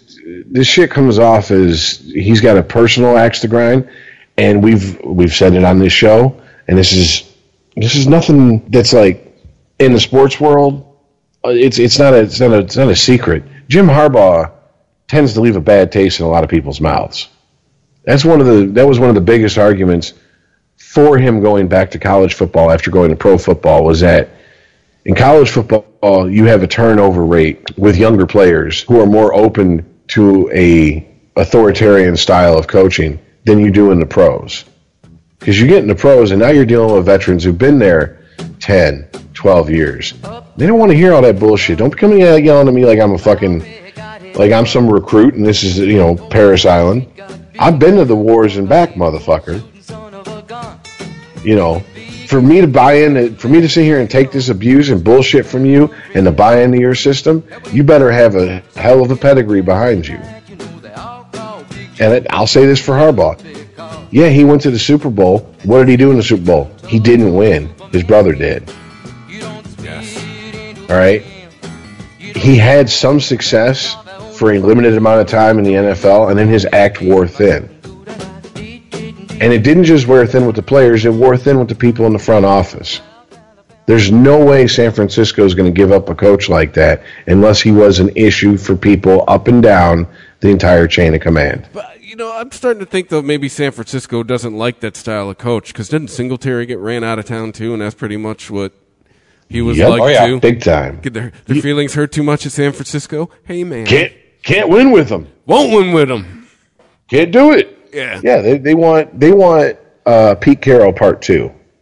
They want a touchy-feely coach. Now, excuse me. Granted, this is before John Lynch came in. Who knows what the fuck? If Lynch is anything, but Lynch Lynch Lynch really had his career years underneath Tony Dungy. Tony Dungy was not a, he wasn't a Marty Schottenheimer, you know, taskmaster. Tony Lynch, like the, the infamous story of when his first meeting with the Buccane- Buccaneers was, he came in, he walked in, he went up to the front to the podium, and the entire team's talking amongst yourselves in the meeting, and he just stood there. And finally people started nudging each other going, hey man, the head coach is up there, shut up. And everybody, calm, they calmed down on their own, they shut up on their own. He said, I'm not going to come in, I'm not going to yell at you, I'm not going to cuss at you. This is exactly how I'm going to talk to you all the time. You're grown men. I shouldn't have to tell you to act like it. You should already know. And, yeah, basically if you want to waste your time, well, then there won't be a spot for you on my team. I'm not going to have to tell you that all the time. You should just know that. Get your shit together. And what happened? I mean, I, you can argue he built a fucking Super Bowl team and then was shown the door. And I would say that's a valid argument because what the fuck did John Gruden do after he won a Super Bowl with Tony Dungy's team? Not a goddamn thing. Didn't even win a fucking playoff game after that. So got himself a nice cushy job now. Yeah, I mean, and I think he's right where he needs to be. As much as I liked him in, you know, winning the Super Bowl, it was nice, and he was he was always an interesting coach to listen to interviews with. You were always going to get an, an interesting soundbite out of him, but that only goes so far, man. Like I'm not. He's a new Madden. Yeah, having having a lot of charisma and and all that is nice, but if the wins don't follow, I really got no use for you as a head coach. I mean, I, I go back to Glengarry Glen Ross. Good father, nice husband. Who gives a fuck? You got to win, man. This is a results-oriented business. I mean, I don't care if you love your kids and you love your wife to the moon and back. If you can't win, you'll be loving them motherfuckers at home with no job, so... I I think Jacobs, like I said, I think Brandon Jacobs blew his load trying to talk shit about a coach he, he had he has a cross to bear with, and for whatever reason, he thinks that he's going to be able to fucking bait the hook, throw it in the water, and go, oh, in the future I'm going to expose him. If you had it, if you had the goods on him, you'd already done it, dude. Can't do it. I mean, you went on T V. I mean, you went on a radio interview and called him a bitch multiple times. Yeah. Hope you're hope you're ready for the consequences of your actions, there, Chief. I mean, let's be. I want to see this. I want to see. I don't know if Harbaugh would win the fight, but I think Harbaugh would definitely fucking throw down with him if he was standing in front of him and he called him a bitch and fucked behind closed doors that many times. I guarantee it. Yeah.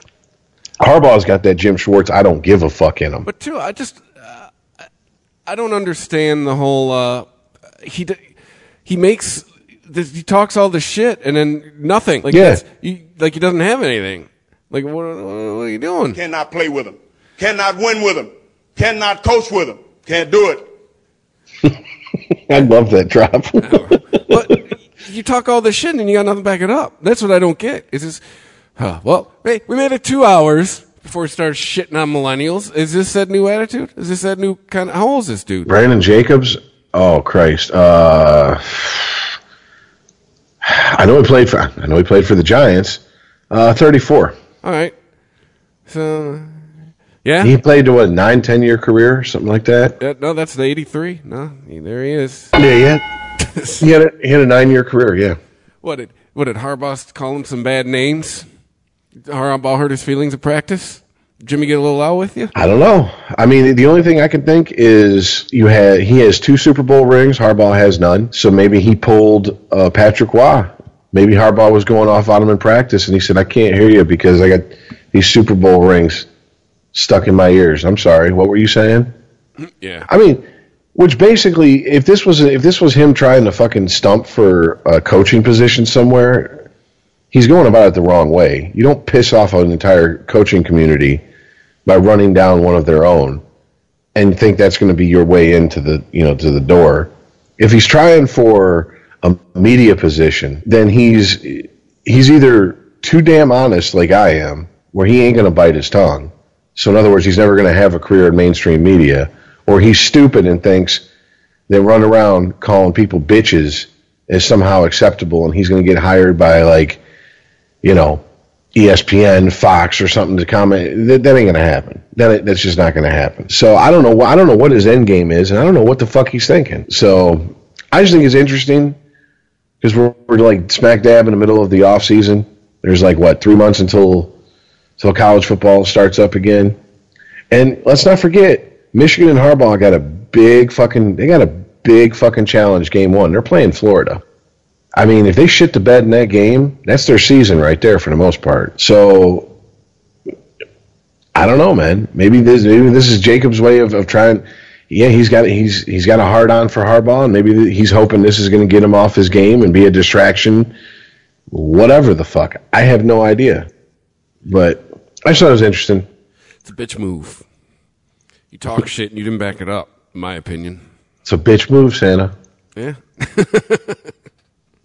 I, I, I mean, dude, if I come out, okay, for, for whatever reason, we, you know, we split up and I leave Christopher Media and go start my own fucking podcast network. And someone goes, well, hey, why'd you leave Christopher Media? And I'm like, well, because Chris don't know what he's doing and he's a bitch. And I'm going to expose him to the point where no one, no one will take him seriously and never want to listen to anything he ever puts out again. People would go, okay, well, you've you've you have your mission statement down. Now, what is your proof? Erroneous. And we're at a point now where I hate to say it, but I think that people just state what their mission statement is and feel that that's enough proof, and not just in sports, but in everything. And people just go, oh, okay. And it's like, no. It's like people come out and go, this person's racist. And everyone just goes, oh, wow, they are. No.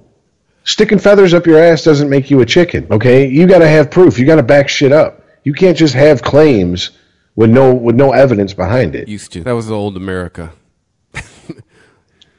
Those days are gone now. I defer to the White House. All right. Well, another another to to to hop to another sport. Another interesting article I saw. Um, I, I which is to me very telling. As a, as a Detroit Tigers fan, E S P N come out a couple days ago with a list of teams they think's most likely to end their championship drought. Uh, the teams they listed were the Astros, Brewers, Indians, Mariners, Mets, Pirates, Rangers, and Rockies. Now, what I think's interesting about this is that the Mets have won a championship more recently than the Tigers have. Because the Mets won one in eighty-six. So if they're going purely on length between championships, why are the Tigers not in there? So that leads me to one conclusion. Even E S P N, even the national media is now fucking throwing a towel in on the Tigers' World Series window. You're fucking done, son! It's over. And looking at them, I believe right now they are four games out of or four games under five hundred. And the scuttlebutt here in Detroit is... at the trade deadline, if they're under five hundred, they're blowing this team up. They should. Uh, it's a ten-year-old team. Let's talk about it yesterday. Yeah, even at this point for me, they, they yeah they, they needed to blow this team up if they were going to do it in the offseason. Hey, I can tell you in my fantasy baseball team, Verlander's pitching to keep his fucking roster spot today. I'll tell you that one. Is is he he's got some work to do to prove that last year wasn't a fluke, because he has not had the greatest twenty seventeen campaign so far. Well, I mean, he suffers from the, the curse that it seems like Verlander has always suffered from, is that even when Scherzer was on the team, Scherzer would get insane amounts of run support behind his starts, whereas Verlander doesn't get the same amount of run support. But that only goes so far. Oh, I got Max Scherzer. He's my number one pick. He's, he's doing quite well this year. But I'm just saying, that only goes so far. You know, I mean... we're talking now, Verlander's been playing in this league for eleven years. Well, if you really want to get down to it, he, he actually made his debut in two thousand five, so that would be what? That actually be what, thirteen seasons? Yeah. All right. A little long in the tooth, but it's not unusual for pitchers to pitch into their forties. Especially a pitcher, if he's able to, okay, take the drop in velocity, but... gain control. If his accuracy becomes better but his velocity drops, he can turn himself into a into a control type pitcher instead of just an overpowering pitcher on the mound. Yeah, I think the the, the twenty twelve Verlander, we're never seeing him again. He's done. That was it. Yeah, that, that that's his zenith. I think that yeah, the days of, you know, him going into the ninth inning with one hundred twenty pitches, and in the in the ninth he's hitting triple digits. Oh, yeah, that's, that's pretty much over. I mean, it might, it might happen once or twice in the rest of his career, but that used to be that used to be his thing. Oh yeah, later the the, the the deeper the game goes, the longer he pitches, you know, the harder he throws. You know, it was it was the old cliche about Bob Probert whenever he got into a fight on the ice. The longer the fight goes, the stronger he gets. Well, eventually, that shit goes away, and I think that we're at that team, or we're at that team, we're at that point for Verlander. And as much as I like him, and as much as I like what he's what he's brought to the Tigers, is there any point in keeping him if you're rebuilding? Nope. You use him as trade bait. I mean, Miguel Cabrera, I think his stock is dropping rapidly. Yeah, uh, that's another guy we gotta, after this season, trade bait. Someone will be desperate enough to, to buy out his contract. At least get a draft pick or something. Yeah, I mean, you know, V-Mart, Jesus Christ, you know, he's ancient. I mean, it, it, it's to the point where it's like, okay, well, he's out there. Yeah, okay, well, he's having an all right season, blah, blah, blah. Yeah, that's nice, but he's he's streaky. He's proven that. He's spotty at best.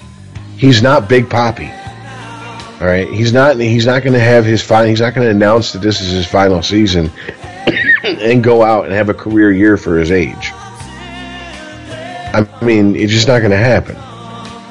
And who else does this team have? I mean, uh, J D Martinez. Who? I mean, can they even afford to hold on to if they can't move Verlander and Miggy, and and they're not moving V-Mart? Well, I think. I'm, I'm hoping Martinez is a young build. If they're smart, Martinez is a young building block. Like, just have a fire sale with all your old dudes, and let's go. I mean, let's. That's... But who do they get though? That was a question uh, that came up yesterday. I mean, it, the the, oh, the shitty part of this conversation is you got to wait and see who's available. You, you got to come to All-Star break, see who. See who's willing to blow who out. See who's willing to take your... Gar- yeah, I mean, it's... That's how baseball goes. I mean, is there anybody making noise about wanting to go anywhere? Or is there just anybody that's overachieving on a shitty team that we could scoop up? Yeah, but even then, would, do you really want that? Do you want, want to trade? Do you want to trade for a bunch of prospects?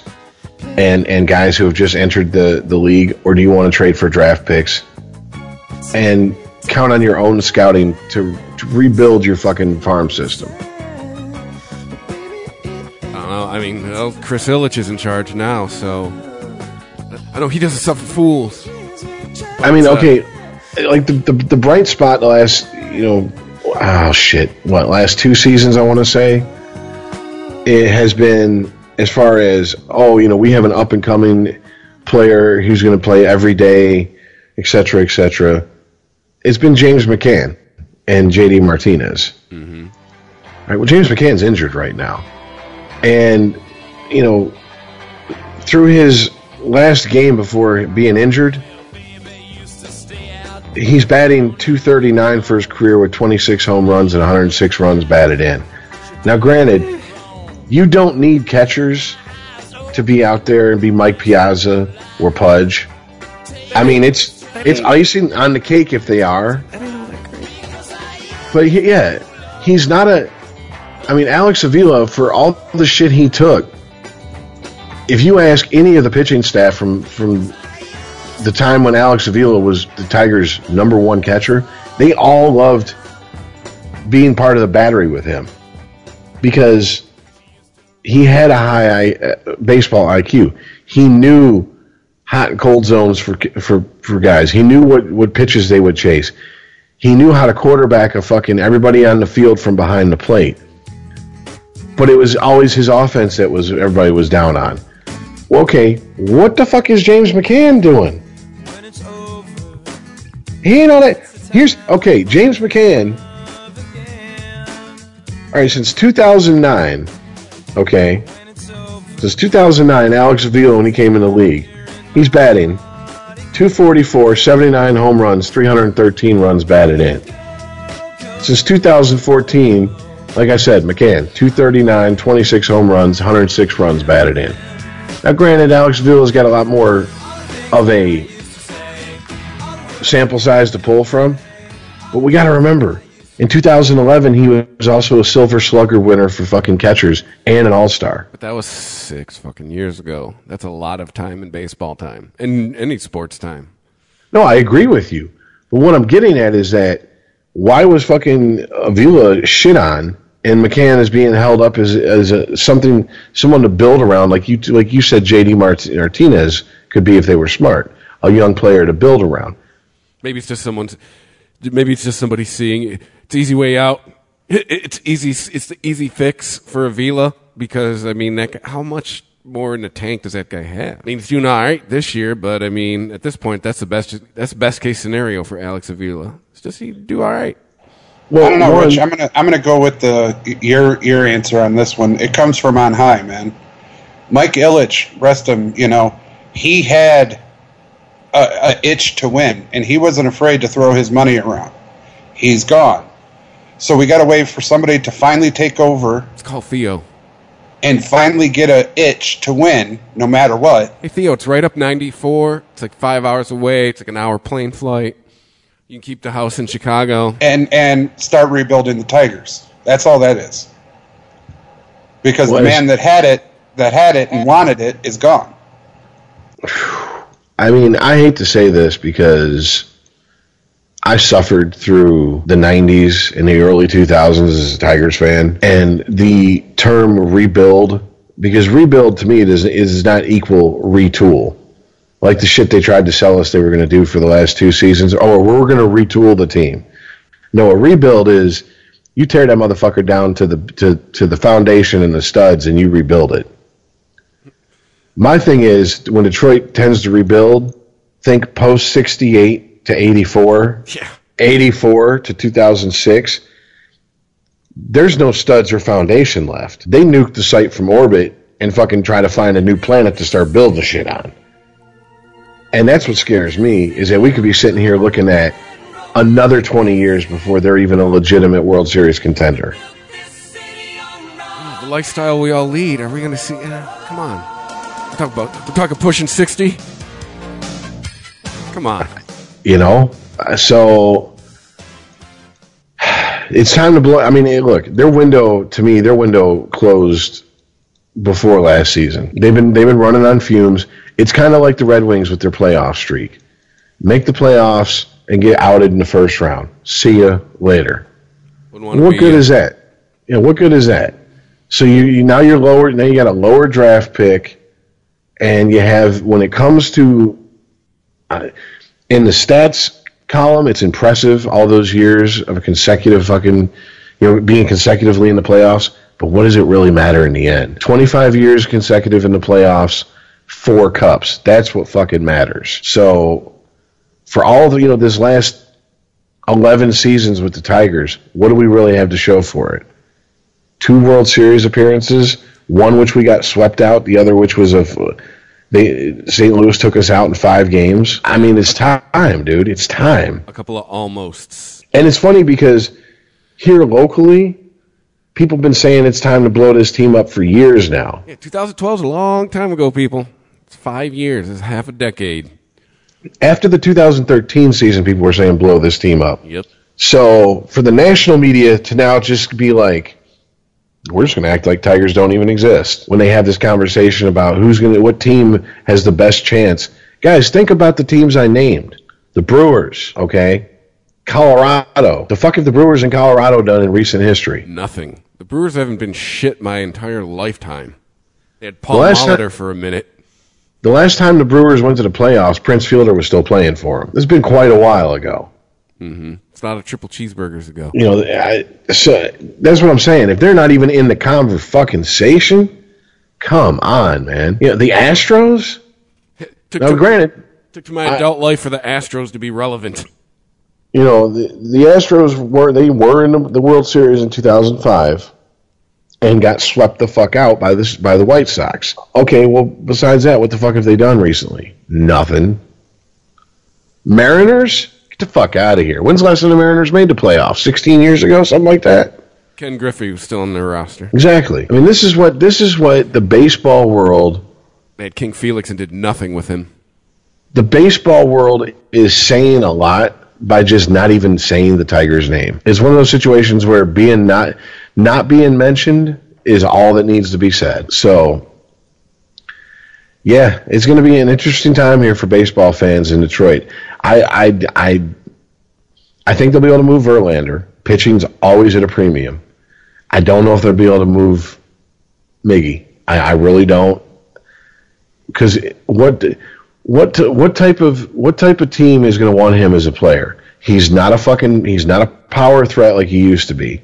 He still has power, but he's not a power threat like he used to be. All right, he's not a Mike Trout type player. He's not gonna he's not even if he hits singles, he's not gonna get on base and be a threat to end up at third or at home on a fucking hit to the gap. I mean, he moves around them bases slower than Sean Casey, and that was the slowest white man I've ever seen in professional baseball. So I mean, I. And his his he, he's very limited in what positions he can play. He started out as a shortstop. He has played outfield before, but now he plays first base. What's his next stop? Right field? He doesn't have the range for it. D H. He can't get to the ball quick enough. Exactly. So that limits him to the to the American League. And what American League team is going to take on his salary for a D H who isn't fucking crushing home runs like Big Papi? You can't pay a D H Big Papi money to, and not get Big Papi results. Maybe the Royals? Well, that's that's a team that's your local team. And, and Earl, you brought it up. When I brought up the Royals a couple uh, episodes ago, you were like, oh, they, they sold off their fucking team. They're like, we got our championship. I'm talking about blowing up a team. They blew up that team. Yeah, they were like, we got our championship later. Uh, the, the, the world seems to have righted itself with the Twins on top in the A L Central. Hey, man. Hey, at least we're not the Phillies. Right, guys? Whew. Man, if you're in Philadelphia, it is just the, between the Flyers, the Sixers, the guys, Phillies, think about this. The Eagles. It, Whew. I understand in seven years is a long time in sports years, but really stop and think about this. Just a few days ago, it was seven years to the day since Roy Halladay pitched a perfect game. Not a no-hitter. A perfect game for the Phillies. And Ryan Howard and Chase Utley, those names struck fear into the hearts of opposing pitchers. It was, it was like maybe three, four years ago. It wasn't even that much. But I'm just, uh, think about that. So from, yeah, so even from two thousand ten to two thousand fourteen, Philly was still fucking relevant. Gone. Ryan Howard signed a minor league contract with the Braves and got cut. Oops. That's another dude who I think's name is kind of whispered in hushed tones when it comes P E Ds. To P E Ds. Well, yeah, yeah. We talk yep. about it when he was probably one of the people that got while the getting was good. We saw people getting nailed. But probably him and uh, what's his nuts? Braun? Or no, wait, Braun got nailed. Correct. Yeah, Braun got yeah. nailed. Him and Pujols. Yeah, but did. He just probably was one of those people, oh, people are getting caught, let's stop. And you could probably, oh, as soon as he stopped, eh, hey, guess it's not guess it's not on the cover of the show anymore. And that's one thing I will I will it's say. Literally about, not swinging from the fences. That's one thing I will say, because every player who has ridiculous power, that's why I say just put an asterisk by it, call it the steroid era, like we used to call it the dead ball era, because everybody's under suspicion who had ridiculous power, who played during these times. But a guy like Miggy, even after they fucking started busting people left and right and cracking down, he still had his power. So that's the one selling point. That's like Carlos Stanton. This shit came from I get, drinking.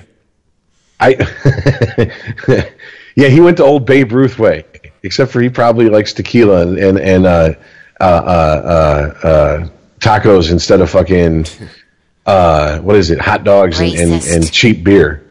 Man, whatever. Fuck that. Whatever fucking... Wait, motherfucker's not from this country, so whatever food is from his native country, how's that racist? If I was... Hey, if I was from Ireland and you come over to my house, you know what you'd be eating? Potatoes. Shit, yeah. Shit that was boiled enough to where you could drink it through a straw, and I'd say, enjoy. Potatoes and Guinness. Guinness for your carbs, potatoes to fill you up. You know potatoes are carbs, right? Shut up. We, we drink our carbs in this house. We also boiled this Guinness. Yes. But no, I mean, it's just for the Tigers to me, and I know this is, I hate to, negativity is so easy to have in sports because if the league has thirty teams, there's going to be twenty-nine losers. So if you if you say your team's going to lose, the odds are basically you're betting along with the house. What you're doing is you're going to a casino and you're betting on a player versus the house, and you're betting on the house to win. No one's going to high-five you when the house wins. The odds are in their favor, obviously. But what I'm saying is I don't think the future looks too bright for the Tigers. I... They don't have a whole lot of guys they can move and get a whole lot of pieces to fill. And, I mean, to me, I'd rather have, I, I'd rather take the chances on the, if I'm in the Tigers front office, I'd rather trade for draft picks and maybe some, maybe a couple guys to be role players on the team. But I'm not hoping to get, like, a future superstar by trading Miguel Cabrera or for Justin Verlander or J D Martinez or V-Mart. I don't think it's going to happen. What? And, Oh, I'm sorry, go ahead. Well, it just appears to me, in baseball more than any other sport, it's not so much the the superstar that's going to win you the, the championship. You know what I mean? Because when we were talking about basketball, we talked about LeBron being the man and Golden State full of all-stars and that whole thing. You know, in hockey, we talk about Sidney Crosby being the star and that whole thing. It just, in baseball... Who saw the World the World Series being won by Chicago Cubs?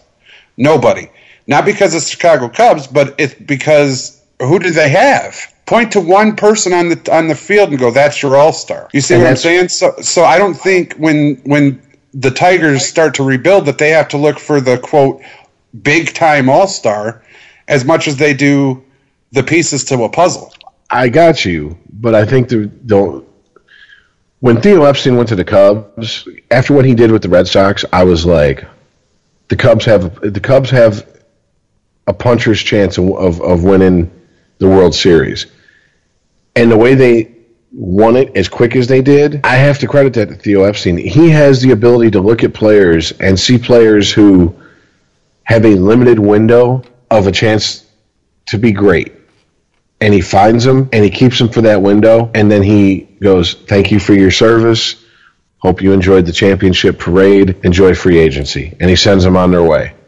Case in point, yeah, case in point, Bronson Arroyo. He was he he was never the centerpiece of that Red Sox pitching rotation. In fact, I believe he was pulled in and out of the bullpen plenty of times. He went from starter to, to reliever to starter. But they got him, and they got the best out of him. And when they saw he was on the decline, they were like, later. And he went and fucking signed with the Reds. And where the fuck is Bronson Arroyo now? He's still playing, but I couldn't tell you for what fucking team. The, the league that Brockmire announces for. He's in that league. But, I mean, that's what I'm saying. Like, that, but that's Tigers, what I was saying. I don't think they're going to look for a big all-star name that has to draw the crowds because it's in today's sports world, you're looking for championship teams. You sign yeah, stars. You sign stars to put asses in the seats. Theo Epstein signs people to win World Series. That's My thing is, I don't think I don't think Al Avila or Avila, Alex Avila's father, is the right guy to lead the Tigers through a rebuilding process. Let alone, I don't think he has the eye for talent and that that that sixth sense for talent that guys like Theo Epstein have. Uh, to me, superstars are the last piece of a puzzle. Like, I think if you want any success, you got to build for the future. You got to you you got to build for multiple titles, not just one. I think, to me, when you're signing a superstar, it's got to be usually one of the final. Pe- now, when Detroit rebuilt uh, in two thousand five, I mean, you could argue it was maybe the first piece. I mean, but now, I mean, I think we we've rehabbed our baseball rep a little bit here, so. I think Detroit in two thousand four, when they signed Pudge, that was them announcing to the baseball world, look, we know there's a problem. We're willing to pay the players. If you got the talent, we're willing to pay you to come here. This can be a baseball destination again. And the next year, they signed Troy Percival, who was coming off of a great season, who injury ended his career shortly after. But, you, I mean, they also signed uh, uh, Mags. And Mags was coming off of a bum knee when he played for the, the uh, White Sox, and he had a, a hernia he was trying to play through for the first half of the season in two thousand five. Yeah, that's great. Finally, the White Sox the White Sox thought they were giving us their garbage. Well, you know, we'll take that. Yeah, and I mean, everyone was like, oh, he's a bust, he's a bust. I had the type of hernia he had, okay? Uh, the type of hernia he had is basically where the mu- the, the, the, mu- the muscles in your stomach have a seam, and they split. And his intestines were coming through his fucking, the wall, his, the, the wall where his muscles were, where they split. The man played, what, if not half a season, at least a third of the season with that injury. That's no fucking joke, dude. I mean, I used to, that shit, it used to fucking kill me to load gear in and out with that shit when I was in a band. You know, I'm one hand carrying a fucking Fender Twin, the other hand holding my intestines in, you know. And I, and that was a couple feet carrying an eighty-pound amp. I wasn't out there playing a professional sport. I wasn't out there playing a professional sport like that. He went in, he they shut him down, he got the surgery. The next season he come back, boom, he hits the home run that sends us to the World Series. And that's not all he did. He also won a batting title the next year. Sure did. And was an integral part of this fucking team for a, a few seasons after that. I mean, Detroit had its time. They made their attempt, and they had the, they had the guy. I think Dombrowski is another guy who can, more often than not, seize talent. I think Dombrowski's problem is he doesn't know when to cut talent. He's been, I mean, if you look at him in Boston, though, he, he's had mixed results. I think, I think, I think Dombrowski is in that part of his career that Ken Holland is. Hey, you know what? When you were good, you were good, but you know, every dog. Oh, throw another cliche here. Every dog has its day, and you have had yours. Well, you know? I, I, I agree. I agree with you. Skills that skills diminish over time. I agree with you. At in today's M L B, and I and, and Earl, you said this, so it's to both you guys' credit. Um, I you can you can have if you have a solid pitching rotation, you have a solid back end of the bullpen, and you have, for lack of a better term, I guess, a bunch of scrappy fucking role players who have the ability to come through in the clutch. That'll get you a lot farther than a team full of meh, a pitching rotation full of meh, a back end of your bullpen full of meh, and one or two fucking, you know, high-priced sluggers. Because the home runs put people in the seats, but home runs don't win you championships. How many championships Barry Bonds win? I know, right? How many championships, how many World Series did Mark McGwire win? And by the way, go back and look at the, that nineteen eighty-nine A's team that won that World Series. That team had Dennis Eckersley. Sure did. Dave Stewart. Boom. I mean, I, I that team that team had talent in the pitching rotation and in the in bullpen. So, it's just, it, it, just in summation, it's going to be a rough road for the Tigers, and it's going to suck for Tigers fans because you now have half a generation of Tigers fans who don't remember them being bad. They were ten years old when two thousand five rolled around, and they're now in their early twenties, and all they can remember is Tigers being good, Tigers going to the World Series twice. I don't think it's going to happen again anytime soon, guys. That ship has sailed. Mm-hmm. Well, as New York Yankees kind of let us know, building a team of all-stars gets expensive. Well, that's the other thing. I think it was... And this is where my half-ass sports fans coming in. I believe it was seventeen teams this season in M L B are over one hundred million dollars on the payroll. Or, not, excuse me, not over one hundred million dollars. Over the, um, oh shit, what is it? The luxury tax, whatever that is. Uh, to where if, you, if your payroll is higher than this, then you have to you have to pay a luxury tax, which goes into a pool, which then is, is divided amongst all the teams in the league. I believe that's how it works. Or the teams that, that, that weren't, that didn't spend over the luxury tax limit. That's over half the teams in baseball. So, I mean, baseball salaries are just skyrocketing. And players are making more and more money. The thing is, you're, you're not getting the returns that you expect to get. I mean, if you drop two hundred million dollars a, a season on, on a team, you expect to be in the World Series.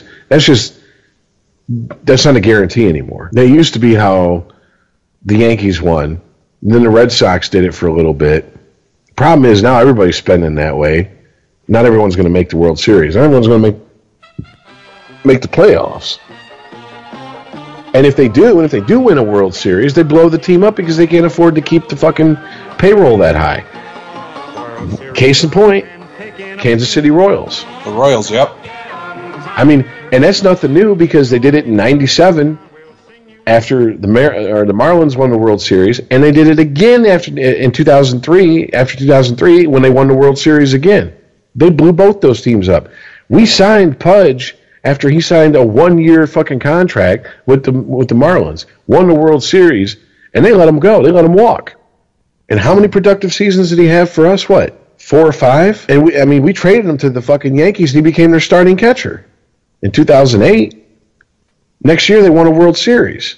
I mean, it, it, it's not like he he had nothing left in the tank, and they were like, well, we're just going to let him walk because, you know, we're not going to pay him for what he has done. So I just, I don't know. I don't see a happy ending anytime soon for the Tigers, and I'm, I guess it's kind of like me having, uh, you know, a requiem for a fucking what could have been because, I mean, I, I, guys, out of all three of us, let's be honest. Once two thousand six came and went, and we saw what they were capable of, and then we saw the signings they were making and the, and the people they were willing to bring in here. Oh, did yeah. any of us think they? Did any of us think we'd be sitting here in two thousand seventeen and the Tigers hadn't would would have not won a World Series between two thousand six and two thousand seventeen? two thousand twelve still blows my mind. Now, I know ultimately uh, it's the same tired argument around here. It, that, that was the bullpen. We had the bats. We had the starting rotation. We had a shitty bullpen. But it still blows my mind with that starting rot. I mean, that's that's like that's got to be like a top rotation of all time. The rotation we had that year. What is Verlander, Scherzer, Porcello, Pfister, and uh, was it Sanchez? Sanchez, yeah. I mean, at the time, just statistically, I mean, it's. A, You talk about murderer's row, man. I mean, you didn't want to face any one of our pitchers that season. And we still didn't get it done. I mean, we added Fielder. Old man Illich in a, in a senior moment just said, go get Prince Fielder. I don't give a fuck. That still blows. I mean, yeah, it was our bullpen, but still, I mean, the fact that we couldn't have at least at the All-Star break just when our, you know, we could have went, got somebody, you know. Was Rivera still pitching? We coaxed him. Hey, here's a big bag of money. And look finish at the, out the season in Detroit. Look at the two teams we went to the World Series against and lost to. Those teams were not okay. Saint Louis will spend. San Francisco will spend, but they weren't fucking the Yankees. They weren't the Red Sox. They weren't teams who were like, we're going to win by outspending by far our competition. I mean these and and. These are teams who are perennial contenders. I mean, there's no other way to put it. Look at, Jesus Christ, look at the Giants. The Giants have slowly had, in the in the twenty tens, have have, have kind of become like a, a, a little low-key dynasty. Mm-hmm. Three World Series since two thousand ten. You know, that's almost fifty percent. We're not we're not even to the All-Star break two thousand seventeen, so let's not count that, that season. That's damn near fifty percent of the World Series since two thousand ten. And Saint Louis, do we even need to talk about that? There's a reason Saint Louis is known as America's best baseball town, because they they put a they put a quality product on the field. I mean, look at okay, look at when you got that or the Blues. I mean, one of them's got to be good, right? Well, look at the eighties. Look at the eighties in Saint Louis. Look at the nineties. They had La Russa. They had fucking McGuire. I mean, they, they, they were always the, the two thousands. They won a World Series against the Tigers.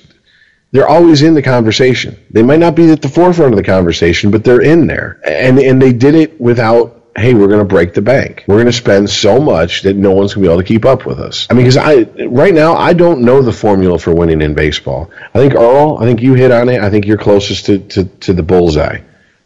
That you have to build a team, and your superstars isn't the way to do it. You can't you can't just you can't just fill a team full of fucking one through nine. What, what did they what did they call the Yankees in two thousand six when we went against them? Murderers Row plus Cano. I mean, it, no one was giving us a chance to get past them. Yeah, they won game one, and then we fucking shoved it down their throat and fucking made them fucking smile while they gagged on our cock for the next three games. Yeah, we did. That's nice. I enjoyed that. You know, and then the the two thousands craze. We went up against the, the, the person who spearheaded that, Mister Billy Beane and his Moneyball, and stuffed their balls right up their fucking ass and went to the World Series. Yep. So I don't know how you build a team to win anymore. I don't think there is a, a hard and fast formula right now in M L B on how to win. So good luck to the Tigers, because unfortunately, I don't think the Tigers have, since the days of Ty Cobb and I, I you know, that's about it. I don't think they've I don't think they've been trailblazers since then. I don't think they've anyone's looked at the Tigers and said, even as a team or an individual player, said that's how you supposed to that's how you're supposed to play the game. I mean, even the sixty-eight team, yeah, we had pitching. But that was the era of the pitcher, man. You had Bob Gibson we were going up against in sixty-eight. You're telling me that you think D- Denny McClain was better than Bob Gibson? I'll take the I'll take the Pepsi Challenge on that one all fucking day. So I, uh, it's just it's not going to be a good time here for, for Detroit fans. And what's Seven sad, Detroit fans. What's sad is for the first time in a long time, we're coming to a stretch where none of the Detroit teams are standout good. The Lions, the yeah. Lions right now are the best team based solely on, on what they've done last season out of all the Detroit teams. It's like, you know, we used to always, we used to always, we used to always be, well, at least we have the wings. Yep. But that, but that ship has sailed now too. Yeah, I don't, oh, God. I, yeah. And I mean, uh, p- Pistons, really? What is there to say? It's, it's, it's the Lions. Wow. And I, I hate to say this, Lions, just going by their, their track record and their history, they're not going to fucking they're not going to pull away from the pack and become the spearhead of Detroit sports. The door is open for them to do it. I mean, the time is ripe. I I'll even go so far as to say this: if you took away Michigan and, and U of M, or, or not, excuse me, if you took away M S U and U of M, there would be no hope for any sports teams in the Metro Detroit area. It's a rough time in the mitten right now. And and to, and to say M S U is in the Metro Detroit area is stretching it so far. I know, right? Well, anyways, I, I guess there's one more thing to talk about, and I wanted to get to this. First of all, when this airs, it's going to be Thursday. Um, game one was last night of the of the Stanley Cup Finals. And, and I know what I want to say. I, Earl, you seem like you were watching the game in real time. Uh, w- let me get your thoughts on, on, on that game last night, because I don't want to. I don't want to taint anybody's opinion with mine. Uh, it just looked like Pittsburgh came out firing on all cylinders, and then as the game went on, it just. I, I don't know if they relaxed, if they tried to play not to lose, or they. Drop their load, you know, in the first two periods, but it, it just looked like they started to slow down, and Nashville was like almost like a rope-a-dope type shit. Okay, there's one, there's two, there's three. All right, you guys ready? Yeah, you know, fly and V, and, and you know, type of shit, and then came right back on Pittsburgh, and Pittsburgh was like, oh, okay, yeah, we t- we took your counterpunch. Good job tying it up. Now go sit down. That's basically how game one went. What happened to your boy in goal, man? He gave up five. Pecorine well, is no longer a wall. I'll tell you what. That motherfucker is a holy wall. He didn't give up five. He gave up three. Two of them were empty netters. Ah, see? Glad someone watched. No, he gave up four. Didn't they score two empty netters? No, they scored the fifth one as an empty netter. Okay. Well, uh, full disclosure, uh, I was on the road for for most of the game, so I was trying to listen to the game and then get to a destination and then get back in the car, and I'm like, what the fuck happened? It was one nothing, now it's three nothing. Then I get out the car and I get back in the car, and I'm like, now it's two three, now it's tied. So I, I didn't I didn't catch everything, and because we had such an early start today, I fucking. Didn't even try to, like, rewatch the entire game or anything. Um, my opinion is Pittsburgh played like shit and still won that game. I, that's that's yeah, especially if they were up th- at some point they were up three nothing. See, but that's just it. it. They didn't really play like shit. They just they came out firing on all cylinders. They weren't scared of Nashville at all. It it almost came to the point of why are they here against us? Do they not know who we are? And proceeded to show how big their dick was. Crosby and didn't then, even have a shot on net for what, first thirty minutes or so? But see, that's what I'm telling you. It wasn't all about it. It wasn't a Crosby show. It wasn't like a LeBron James against the world type shit. This was Pittsburgh coming out, firing on all cylinders. It didn't matter who came, who scored, who got the point, did not matter. They were ready to play and prove a point that Nashville did not deserve to be in the finals against them. And they were proving that point steady through a period and a half. Well, I was lucky enough to watch the C B C feed um, for the for the empty net goal and the post-game wrap-up. And I got to say this. Listening to it on the radio and then trying to catch it on T V when I was away from the car is one thing. But when I watched the the wrap-up coverage, I turned and I looked at my friend who I was with last night, and I said, I hate to fucking say this. Pittsburgh, it, when Pittsburgh when Pittsburgh puts when Pittsburgh plays well, they play a, a good brand of hockey. And I hate to say that because I do not. It's not the team. I, everybody knows that. I have nothing against the Penguins personally. And Crosby, I've said it a million times, is a very talented player. If he had half the guts, if he if he had half the guts. as he does the ability to whine, I wouldn't have a problem with him, as big of a problem with him. Like I said, my problem would be he's not on my team. He'd be a Chris Chelios type guy. Like, you love to hate him, but when he's on your team, you love him. But, but I mean, dude, it's just... It, it, uh, I, they had fly, they had flashes of playing good, but I'm... excuse me. I'm talking about their defense. Watching them on defense, watching them in their own defensive zone with Nashville moving the puck around, because Nashville has defensemen who can move pucks better than probably any team they've seen in the playoffs so far. And Nashville was moving the puck around, trying to get the, the you know good shots, trying to set up good shots. Pittsburgh's defense was just shutting it down, man. I mean, it, watching them play, it was... It was, it, it, they were in control, and they were, I, I can't explain it. I, it's one of those things I can't explain, but I could point out to you if, if the highlight was in front of me. They're in their own defensive zone. Nashville dumps it in. Pittsburgh has three guys sitting out there by the, by the face-off circles. One guy chasing the puck, and another guy trying to get it, you know, trying to, he's, he's over by the boards for a breakout pass. And it wasn't a scramble, we got to get the puck, oh shit, mentality. It was calm, cool, collected. That's how you got to play.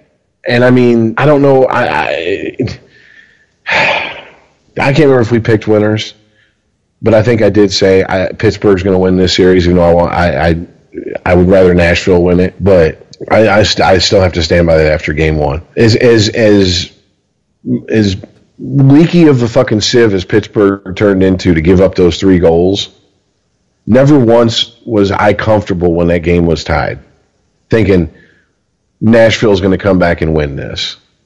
I literally was watching that game like, how is Pittsburgh going to pull this out? And they did. Now, see, I watched it going, damn, they got dominated. It, it, Nashville only had maybe a total of a period, maybe.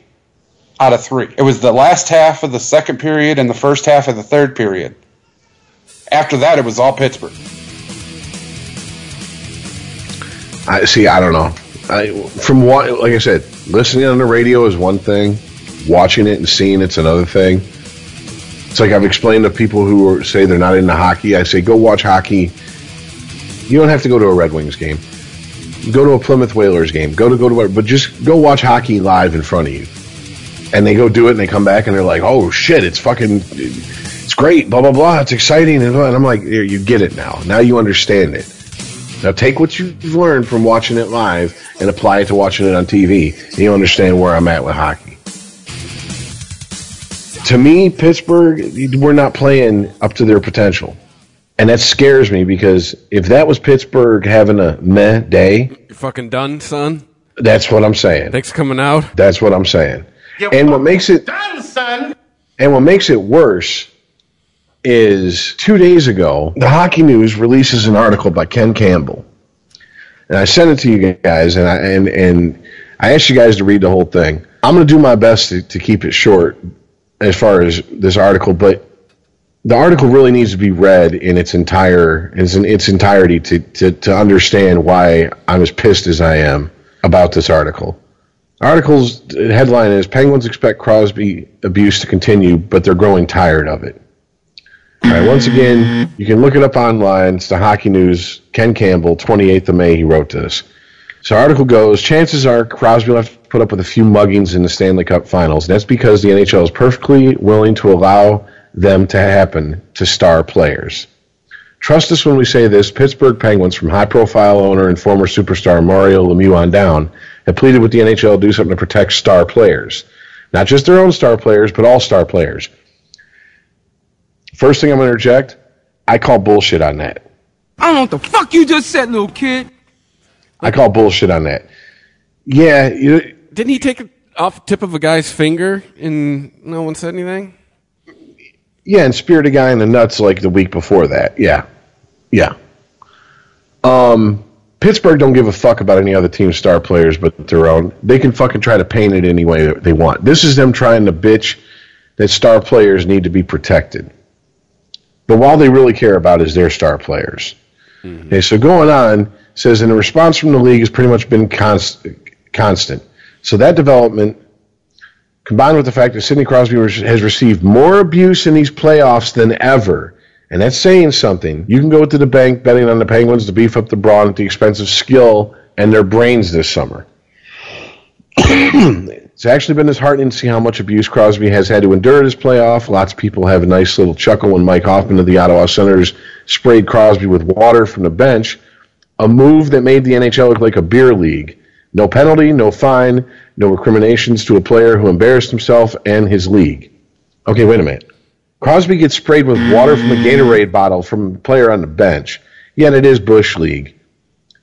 Crosby took the tip of someone's finger off and speared someone in the nuts right before the playoffs started. That's not beer league? I know, right? Really? He's, okay, so he...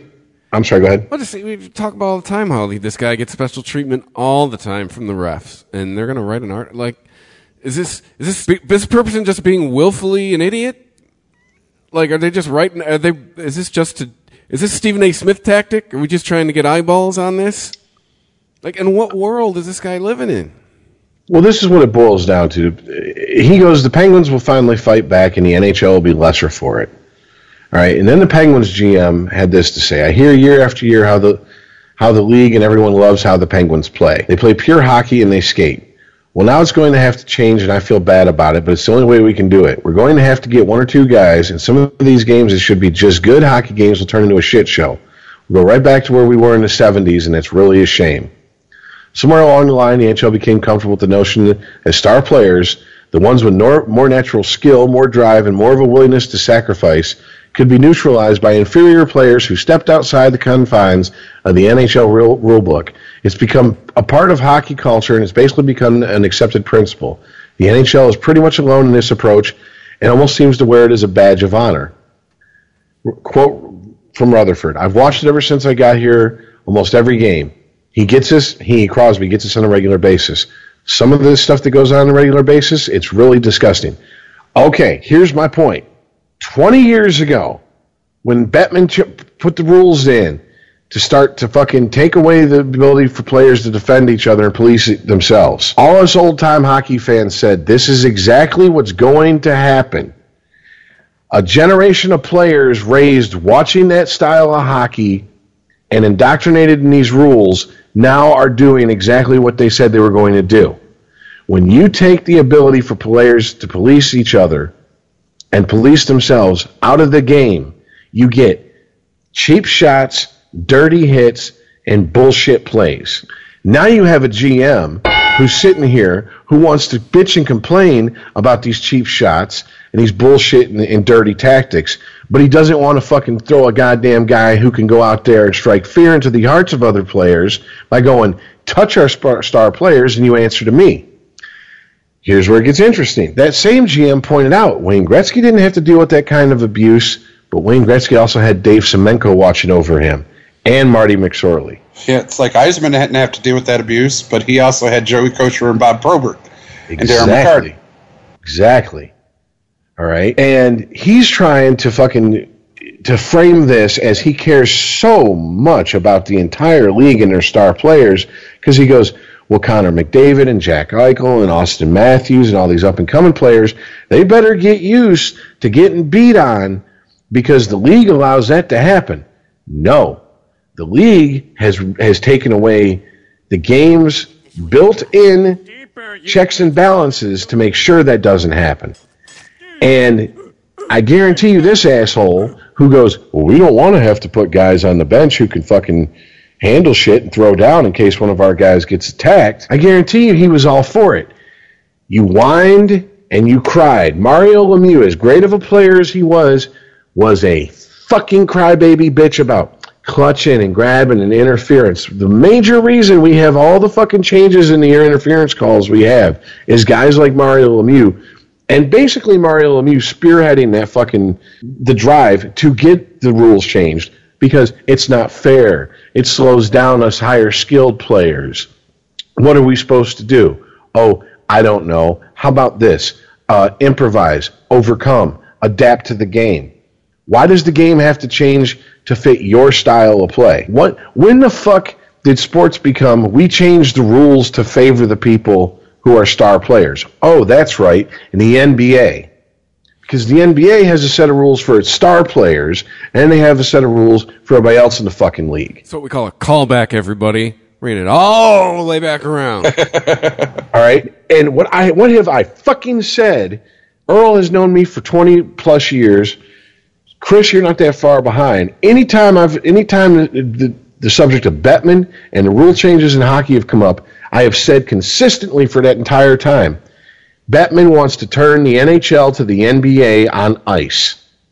And he's now you have general managers without shame going and giving interviews saying, we need sets a set of rules for our star players and then another set of rules for everybody else, because we need to protect our star players like the N B A does.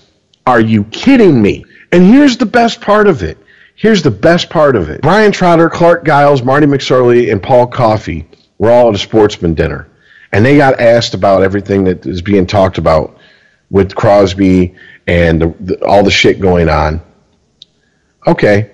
Hold on a second. I want to make sure I get this right. Uh... Trotter and Giles, who both won four Stanley Cups with the Islanders before handing hockey's keys to Edmonton, also relish the skill of today's games.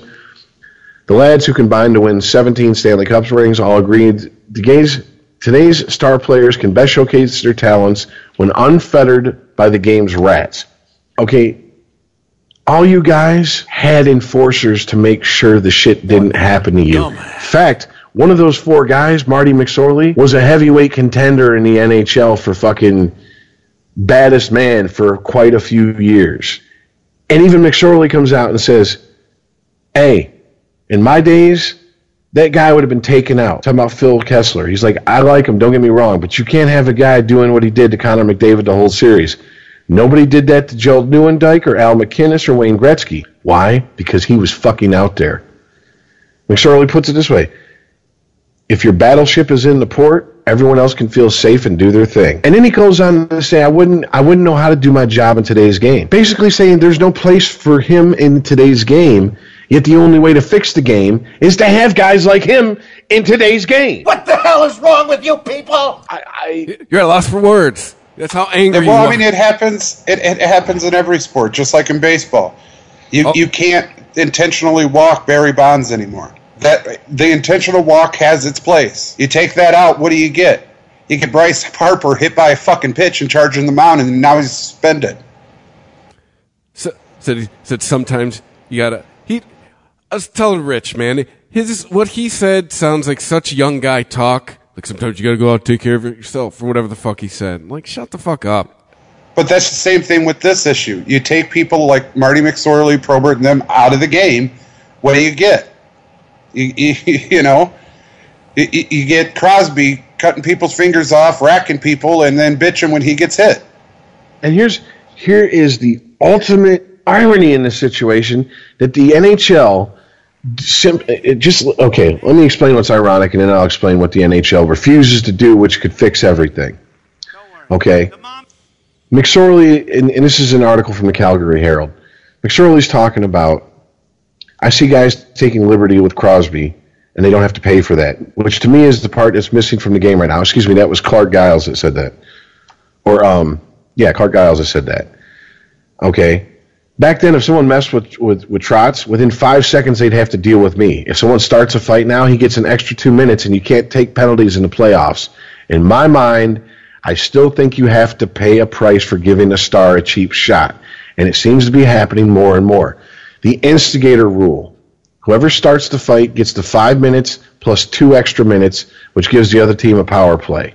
Take out the instigator rule. Let the players police themselves. Problem fucking solved. Mm-hmm. But Bettman, he won't fucking admit he was wrong. He won't admit twenty years of trying to dismantle the fucking core of how this sport has worked for over one hundred years isn't working.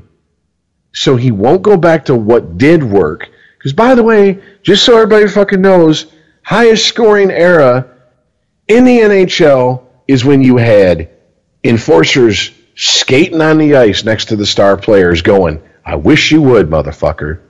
Please. Don't even think about it. Give me a reason. Give me a reason. I've been a fight in like two days. Right? And the N H L and, and these G Ms like, like Rutherford for fucking Pittsburgh want a bitch. Well, then it's going to cost me skill players to put guys like that on the bench. You, well, you know what you do, dipshit? You go out and you find guys like a Bob Probert, who was a fucking all-star, who had fucking twenty-plus goals and almost four hundred penalty minutes in the same season. You go find guys like a Rick Tocchet, a Brendan Shanahan. You encourage the development of those type of players. You don't just go out and draft a bunch of fucking five foot eleven guys who are speedy as fuck but weigh one hundred eighty pounds and their ass looks like a Skippy jar by the time they get done with their first fucking N H L game because they've been fucked in it so much. Damn. All right? Get the fuck out of my face with this shit. Go get some big motherfuckers that can play. They're out there. There's a whole...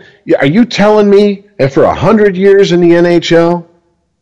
I won't even do that. I won't even. I won't even do that. You're going to tell me from the eighties to the end of the nineties, when power forwards like Mark Messier and and you know Lindros, you know before, before all the concussions and injuries and shit, that you can't find guys like that no more. That guys like that aren't playing hockey in Canada. The guys like that aren't playing hockey in North America. Jesus Christ! You now have a whole generation of European-born players who've watched guys like Zdeno Chara and fucking remember Konstantinov, and even they've added fucking grit to their game. They're willing to go out there and fucking get nasty in the corners and smash motherfuckers into the fucking boards. And you're t- you're telling me that you, that that you can't find someone who can take over a fourth line roster spot of a guy who can't get twenty goals in a fucking season, and he's in, but he's in the running for the Lady Fucking Bing Trophy, which means you're the biggest pussy in the fucking league, the most gentlemanly sportsman, most sportsman and gentlemanly-like player in the N H L for the season. Are you kidding me? It's fucking ridiculous. And I don't understand why facts don't faze these people. ninety-five Red Wings go up against the ninety-five Devils. Devils rock their fucking world. Scott Stevens laid out fucking Slava Fetisov. Claude Lemieux, I mean, just... That team, that, that team fucking physically dominated the Red Wings. Red Wings, what do they do? What do they do? They answer back to teams like that in Colorado by going out and getting Joey Kosher and putting him on the same line with Chris Draper and Kurt Maltby and calling it the grind line. And then Kosher's old ass is like, hey, guys, uh, I'm collecting Social Security. I can't play hockey anymore. So they put McCarty in there on the grind line. And what do they do? Oh, I don't know. They win four cups in fucking what, how many years? Uh, twelve? Yeah. By the way, who is the common thread who wasn't named Lindstrom for that entire fucking, for all four of those cups? Darren McCarty. Darren McCarty, who, uh, d- d- did we forget that the game that he turtled Mario Lemieux also won the game with the overtime goal, who scored the Stanley Cup clinching goal on a move that would have put on fucking... On one leg? Uh, th- th- th- against Philly. that that made Steve Yzerman, when when they wanted to talk to Steve Yzerman after the game first in the press conference, he said, hold on a second, let me give you Bobby Orr, and brought out fucking Darren McCarty and sat him down. He said that's a move that'd make Gretzky jealous. All you gotta do is find guys who have talent and are tough, all right? And take away the fucking instigator rule and all this shit. Oh, it ain't gonna stop automatically. But once guys start getting their noses reset in the locker room, their teeth knocked out, and their jaws rewired, they're not going to be so quick to spear guys in the nuts and try to take off tips and fingers guys with fucking sticks. Guarantee you that. They're not going to run goalies in front of your def- in, smack dab in the middle of your defensive defensive pair on the ice, and those defensemen skate off and be like, well, I can't touch him. They ain't going to run your goalie. Because they know if they do, they're going to have to answer for it. I mean, it's... Oh, my God. This... No, you're, you're absolutely right, Rich. Back in the day, as the old guard, as we've talked about many times on this show, it used to be a fear factor. I'm not going to touch this guy. And if I do, it's because I was ordered to, and fuck you for making me do this. Because here they come. It wasn't a matter of if, it was a matter of when. You're going to turn around and somebody's going to be smiling with their gloves dropped and you know you're fucked. Well, there's a problem right now in the N H L, and that is there's a false narrative going around that there is, in the minor leagues of hockey, just all these goons who the minute they picked up, the, the minute they first laced their fucking skates when they were a little kid and picked up a stick, wanted to make it to the N H L by being goons. Let me tell you something. There's two documentaries out about N H L tough guys slash goons, if you want to call them that. And they all say the same thing. They all wanted to grow up to be Gordie Howe or Wayne Gretzky or Bobby Orr. None of them set out to be fucking Ty Domi. All right? None of them Ty set Domi, out to... Bob Proberts, to Grimson. We could do this all day. Yeah, none of those guys, all those guys wanted to be superstars who scored the game-winning goal in Game seven of, you know, in double overtime to win the Stanley Cup. They didn't want to go into the league and be known as the tough guys, but that's how they made their living in the league. All right, there's not a whole, there's not a, there's not an entire fucking nation of people just waiting to get into the N H L so they can beat up on other people. If you want to beat people for a living, you either box or you go into M M A. Uh, so, the, but the, this is narrative that the N H L and the people who want fighting out of hockey push is that, well, we can. We, it's either all or nothing. They're like drug addicts.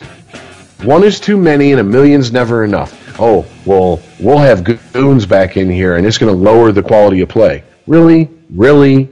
Fucking really? Make it interesting to watch again. You're telling me that Rick Tocchet lowered the, the quality of play, Rod Brindamore lowered the quality of play, John LeClair, Kevin Stevens, hey, you want to Cam, you want- Cam Neely, all those guys, all those power forwards ruined the N H L with their play. Shall we talk about another league that likes to lean on their fundamentals as well? You should watch. It starts with a W.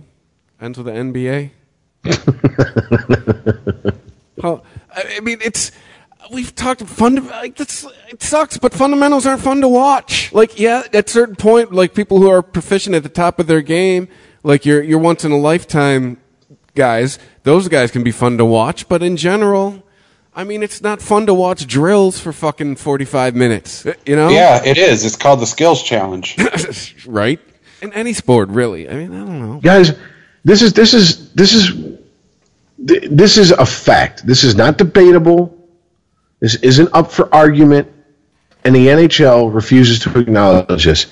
When Wayne Gretzky was at his best, he had guys who protected him. When he was in Edmonton, he had McSorley, he had Semenko, he had Bukaboom, he had even Messier would fucking protect him.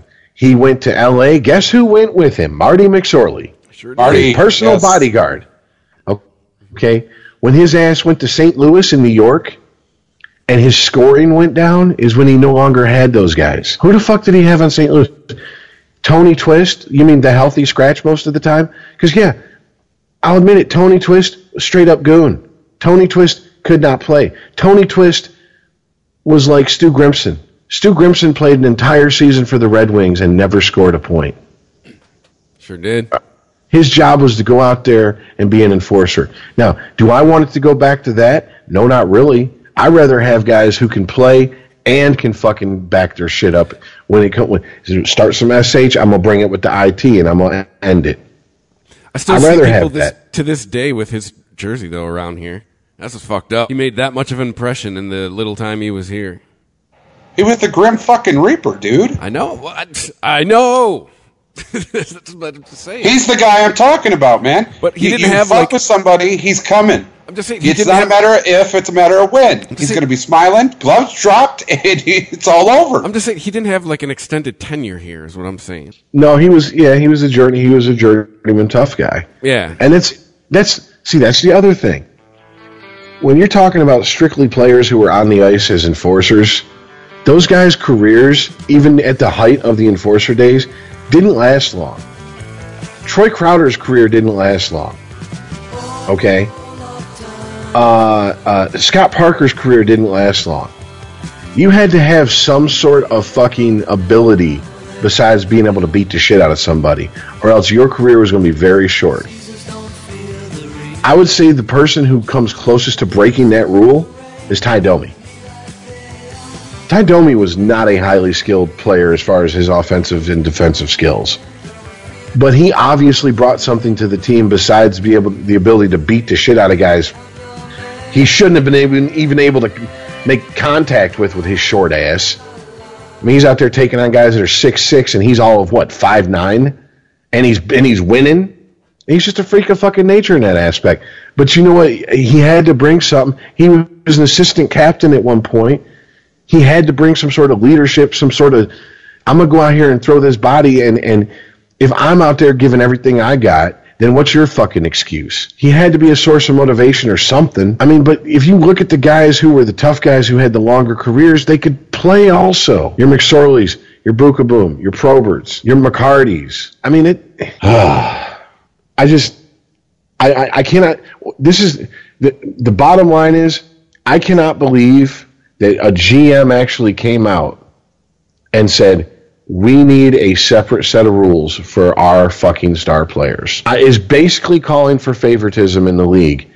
And people are fucking standing up and giving them a standing ovation for it. No, you don't need more rules. You need to go back to the rules that used to work, stupid. You can't regulate the game you, to be civilized. It doesn't work that way. There's a it's reason... It's not a civilized the, game.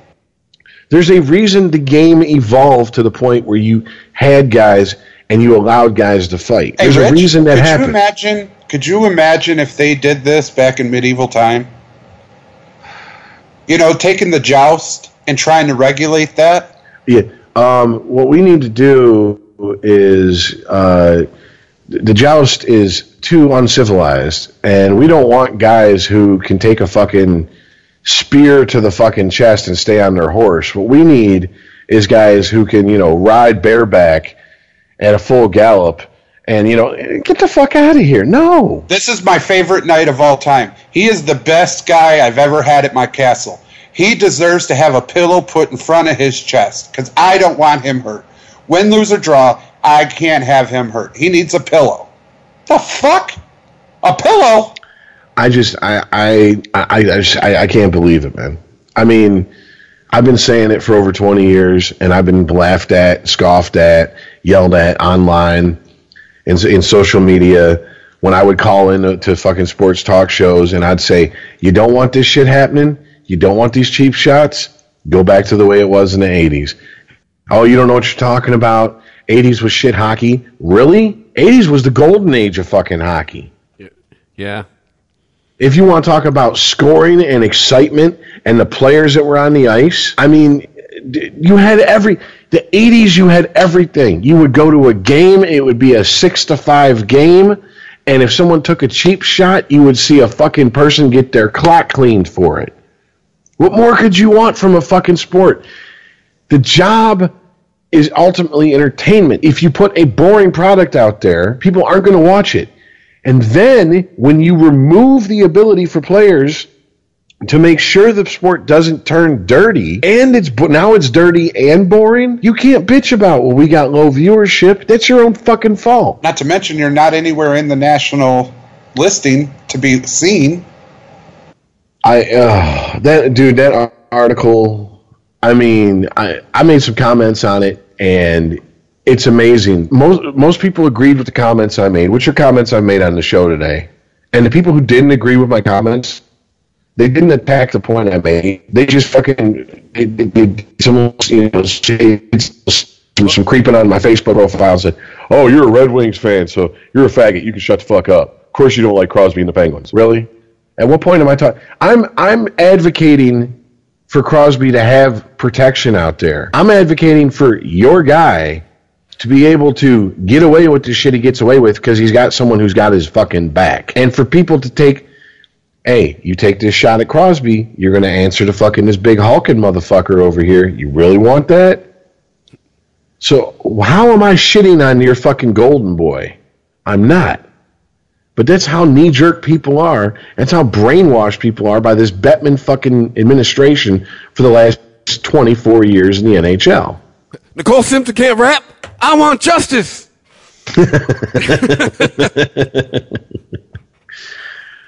Oh, God. I just, look, man, this is the bottom line.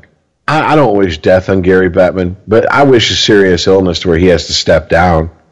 Nothing life-threatening, just to where he can't be commissioner anymore. But you know what? Here's the bitch of it. As bad as he's been, the next one's going to be worse, man.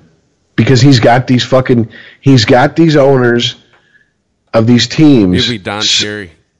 He, he, oh, God, if it was Don Cherry. If Grapes was commissioner, oh, my God. Dude, N H L would be number one within two seasons. Gary Bettman has been in fucking twenty-four years. Yeah. Mister, I knew nothing about hockey before I was fucking given this position. He's, I come from basketball. He's sixty-four. He's got to be retiring soon, right? We can only hope. But my concern is we're going to get Bettman out, and we're going to get the we're going to get the N H L's version of fucking Goodell, who's going to not only continue the policies Bettman has fucking put into motion, but double down on them. And you're going to have people on these fucking teams who stand up and applaud that. The owners of these teams, the G Ms of these teams, because they bought into this bullshit that, oh, if only everything was exactly like Bettman said, the brand of hockey that he once played would be just, it would be the biggest sport in the world. You've had twenty-four years, man. A whole generation of players have come up watching your product, your rules that you've pushed and implemented and forced on this sport. And this is the outcome of it. And now you want to turn around and and and point the finger at so-called goons who've been driven out of the game that this is their fault? This goes along the, the same line as participation trophies, Rich. Everybody's special. Everybody deserves an award. That's all this is. That that goes in the same in the same line. Protect the, the, the people. Don't let them be goons. Don't let them have goons. If you fight, there's an ex, extra penalty. You know, that's something. Bryce Harper might not be able to throw a helmet straight or fucking land a punch, but I'll give him this. He actually spoke to a bunch of little leaguers a couple days ago. This is this is the story that gets buried in him getting plunked and then in charge in the mound, which is sad because this is a this is a story that I think needed to be on the front page of every sports page and every fucking every every every newspaper in the country. He went to little leaguers and said, I'm paraphrasing a whole lot, basically said, fuck participation trophies. It's first place or you lost. Bottom line. Ricky Bobby, either you're first or you're last. You know, and for whatever reason, you have a segment of society that hears that and goes, oh, my God, but my special little child, what if they don't win? Then they learn a valuable life lesson. You don't always win. Losing used to be the best teacher anybody could fucking have. Ever. And and we're trying to take that out of the fucking equation. Why? What are you te- What are you teaching people? What lessons are being learned by having banality and mediocrity rule the fucking day? It's okay to be mediocre. Doesn't mean you're less of a person. Don't kill yourself. Everyone will be getting a trophy at the N H L Awards soon. I, uh, Everybody's the M V P of the league in basketball. You're all my M V Ps. I don't mean I don't mean to, I don't mean to sound like Iceman and and and a, a cross between Iceman and Chicken Little and say the sky is falling. You know, when it comes what the fuck? To, when it comes to the N H L, because you're always proclaiming the death of something, of some sport, and I don't mean to sound like that. But I'm just going to be honest with you. I don't see this getting any fucking better. And I'm a, as much as I want Batman out, I'm afraid of what's next. Because there's always worse, always worse waiting to come down the line. And I cannot see the, the N H L reversing itself on this. Especially with all this concussion talk and bullshit. And here's what I don't understand. Why has Batman never taken the task for claiming that fighting causes C T E? But guys skating full speed into each other, smashing each other into boards, throwing hip checks in open ice to where they're landing on the back, front, side, top of their heads doesn't cause C T E, but fighting does? I know, right? How is he given up? How is he allowed to have a pass by saying that nonsense? Seriously. But he is. I just... Oh, you know... I will say this, certain re- watching the playoffs this year, certain referee teams that are working the game swallow their whistles and let the players play. And then there's other fucking groups of refs who, case in point, that first game between Montreal and New York Rangers, there should never be a five on three in playoff hockey short of someone trying to kill somebody. And there was two of them in that fucking game, all right? Last night there was a five on three because... there was a bullshit ghost call. They, did, they called him. They, call, they called Nashville for a penalty that didn't happen. And then one of the Nashville players was so pissed off about it, he committed a blatant cross-check right in front of a ref and got called. So Pittsburgh had a full two minutes, five on three. Now people are going, well, if you hadn't fucking gotten pissed and cross-checked the guy, then it wouldn't have been a five on three. If they hadn't made a bullshit call on a penalty that never happened, it wouldn't have been a power play in the first place. How about that? Why aren't we talking about that? How about that? Why are we not talking about the incompetence of the of the refs in that situation? Why are we blaming the people who are the victims? Oh, I'm sorry. Was, was that dress too low cut? Was the cunt asking for it? Because that's basically what we're doing here. We're looking at a player who got a penalty called on him who did goddamn nothing and going, it's all your fault. Shouldn't have worn that dress. Shouldn't have been wearing. Shouldn't it could be something to give me a penalty about. Should be carrying, ah! shouldn't be carrying that hockey stick. I, is, uh, I I don't know. By the way, that picture I sent you guys, uh, when you type in Gary Bettman on Google, that's what comes up in his little blurb on the side. That is the biggest picture that comes up. That's fucking great. He's got like one eye closed. He looks like an idiot. I'm surprised the Fire Batman site didn't come up. He probably scrubbed the internet of that. All right. Oh, uh, well, anyways. I'm I'm pulling for Nashville. I like I mean, I'm pulling.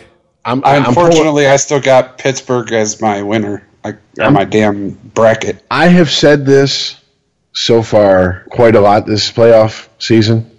And it seems like when I say it, it happens. So I'm going to go ahead and say I want Nashville to win. But I think Pittsburgh's going to win because I said that about, hey, you know, I want I want the Rangers to win, but I think Montreal's going to take them out. What happened, you know? Oh, you're putting, I want the you're putting I want some voodoo Caps, on it. You know, yeah, yeah, yeah, yeah. You know, like like, like you know, a boogada, boogada, boogada, buh, or some shit. I don't know. I because I, it might. Hey, it might take fucking somebody with a voodoo doll in Nashville. They might have to go down to Louisiana and borrow one. And a couple fucking bobby pins or something. Because I, I... Dude, I understand where you're coming from when you say that, that, that Pittsburgh looks like a well-oiled machine.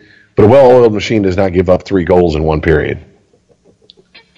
No, I, mean, I said they looked like they were firing on all cylinders. And then it looked like they did the, the classic, okay, we're three goals ahead.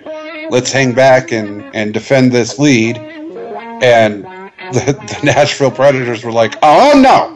And here they came. Well, Don Cherry said it last night, and I agree with him. He goes, I've been, I've, he goes, I've been on teams, and I've coached teams that are down three nothing. And I'll, and whether or not guys want to admit it, when it gets to that to that type of situation, guys start thinking game's over with. Well, also a byproduct of thinking the game's over with is you now have nothing to lose because in your mind you've already lost. So now you go out there and you pull out all the stops, because what have you got to lose? There's no point in playing conservatively. They have the lead. And Pittsburgh, what I'm getting at when I say Pittsburgh has that killer instinct. Pittsburgh, when they when they scored that third goal, should have should have fucking downshifted to second gear and floored it and ran over fucking Nashville, because Nashville was ripe for it at that point. Instead, they started playing to not lose. And when you play not to lose, what do you end up? Losing. In a tie. And, ex- and exactly. And then Pittsburgh was like, oh, shit, and cranked it back up another notch, got that fourth goal, and then got the empty netter, which I apparently I was completely wrong. I swore they scored two empty net goals, but that's what I get for not watching the game and actually having any life at times. Once again, donate to Christopher Media, and yeah, if we're getting paid, I'll sit and watch. I'll sit and watch every W N B A game I can find and talk about it every day. I'll do this show every goddamn yeah, day say, if I'm we, getting a paycheck. Yeah, we get paid, and I'll do this shit every day. That's the oh, dream. Wait, we're not getting paid? Oh, fuck that. yeah, he, just, he just hangs up. But if we're getting paid, I'll talk about them big, tall lesbians in the W N B A all day long. I don't give a shit. We'll lead with the women's tournament. yeah, I'll, I'll sell out like E S P N real quick. yeah. Oh, so is that it? We blown, yeah, I'm sorry. Blown our sports slide for the week. Uh, and we, we, oh God, we we didn't even. There's so much left on the table, but Jesus Christ, man, this is the problem with doing just a once a week show. Like I. I In, a, in an alternate universe, it'd be nice to, to do two shows, because we could be a little bit more on top of the topics as far as real time. But it's just, it's not feasible. Yeah. not at not at this point. Hope springs eternal. We'll just leave it at that. You know, maybe know, right? One day. Yeah. Just an anonymous donor drop us a big, you know, six figures. You know, maybe seven. Put people on some salaries, you know. Hey, how about need. This? I'll almost say is this: Stu Grimson, Ty Domi, Tony Twist, Kelly Chase, Chris Parker, Chris Simon. I defend you guys all the time, right? You know what I'm saying? I know you guys made a little bit of coin. You know, you guys are Canadian. You guys, are, you're smart enough to have an investment. We'll give you your guy. Own show. You guys can have a hockey show. We'll just we'll just have you on, and you can just talk about the days of beating the shit out of out of punk ass players like Crosby when they tried to get away with shit. I'll love it, and I guarantee you, everyone outside of this, the the Pittsburgh area will listen. So yeah, hey, I'll jump on that bandwagon as a homer of the Detroit Lions. Defend you to the hilt, but I still all up on Belichick's dick. Where's my love? You ain't, oh, you didn't get your you didn't get your Detroit Lions or Belichick check in the mail? Yeah, it's in uh-uh, the mail. No check. Not yet. They're working on it. Nada. Nada. That's what I heard. Oh, but see, people, so if you want to you, you wanna make this a reality, we do this every day. You go to Christopher Media dot net. You click on the donate button. You can use PayPal. It's all secure and such. Uh, and, yeah, if you interact with the show, you get to Sporgy at, blah, at SporgyPodcast on Twitter. Email Sporgy at Christopher Media dot net. Uh, at Sporgy underscore podcast on Instagram. Remember, hit us up if you want to be in the fantasy league. We're just we're, we're recruiting now. Before you know it, it's going to be July. You just have to start forming your teams. Drafts usually in August. I like to wait till the last day of the exhibition season personally. All the moves have been made. You know who's going to be injured, who isn't. You know, a lot of these guys like to go way. There's some drafts that happen like a month before the season starts. I'm like, wow. I, I like the spirit, guys, but a lot can happen. You know. Femurs can break in the preseason. Uh, or what or what the fuck happened with, uh, what's his nuts? Romo. He broke his collarbone in the preseason, and we all know how that He broke out. Everything. Yeah. He broke his back, actually. Broke his career. That was it. Have a good one. Now he's in the booth. But, yeah. Uh, fifty-one, all done. And uh, yeah. We'll catch you next week for fifty-two. Peace. All right, later, guys. Peace out, y'all. If you like this show, please tell a friend.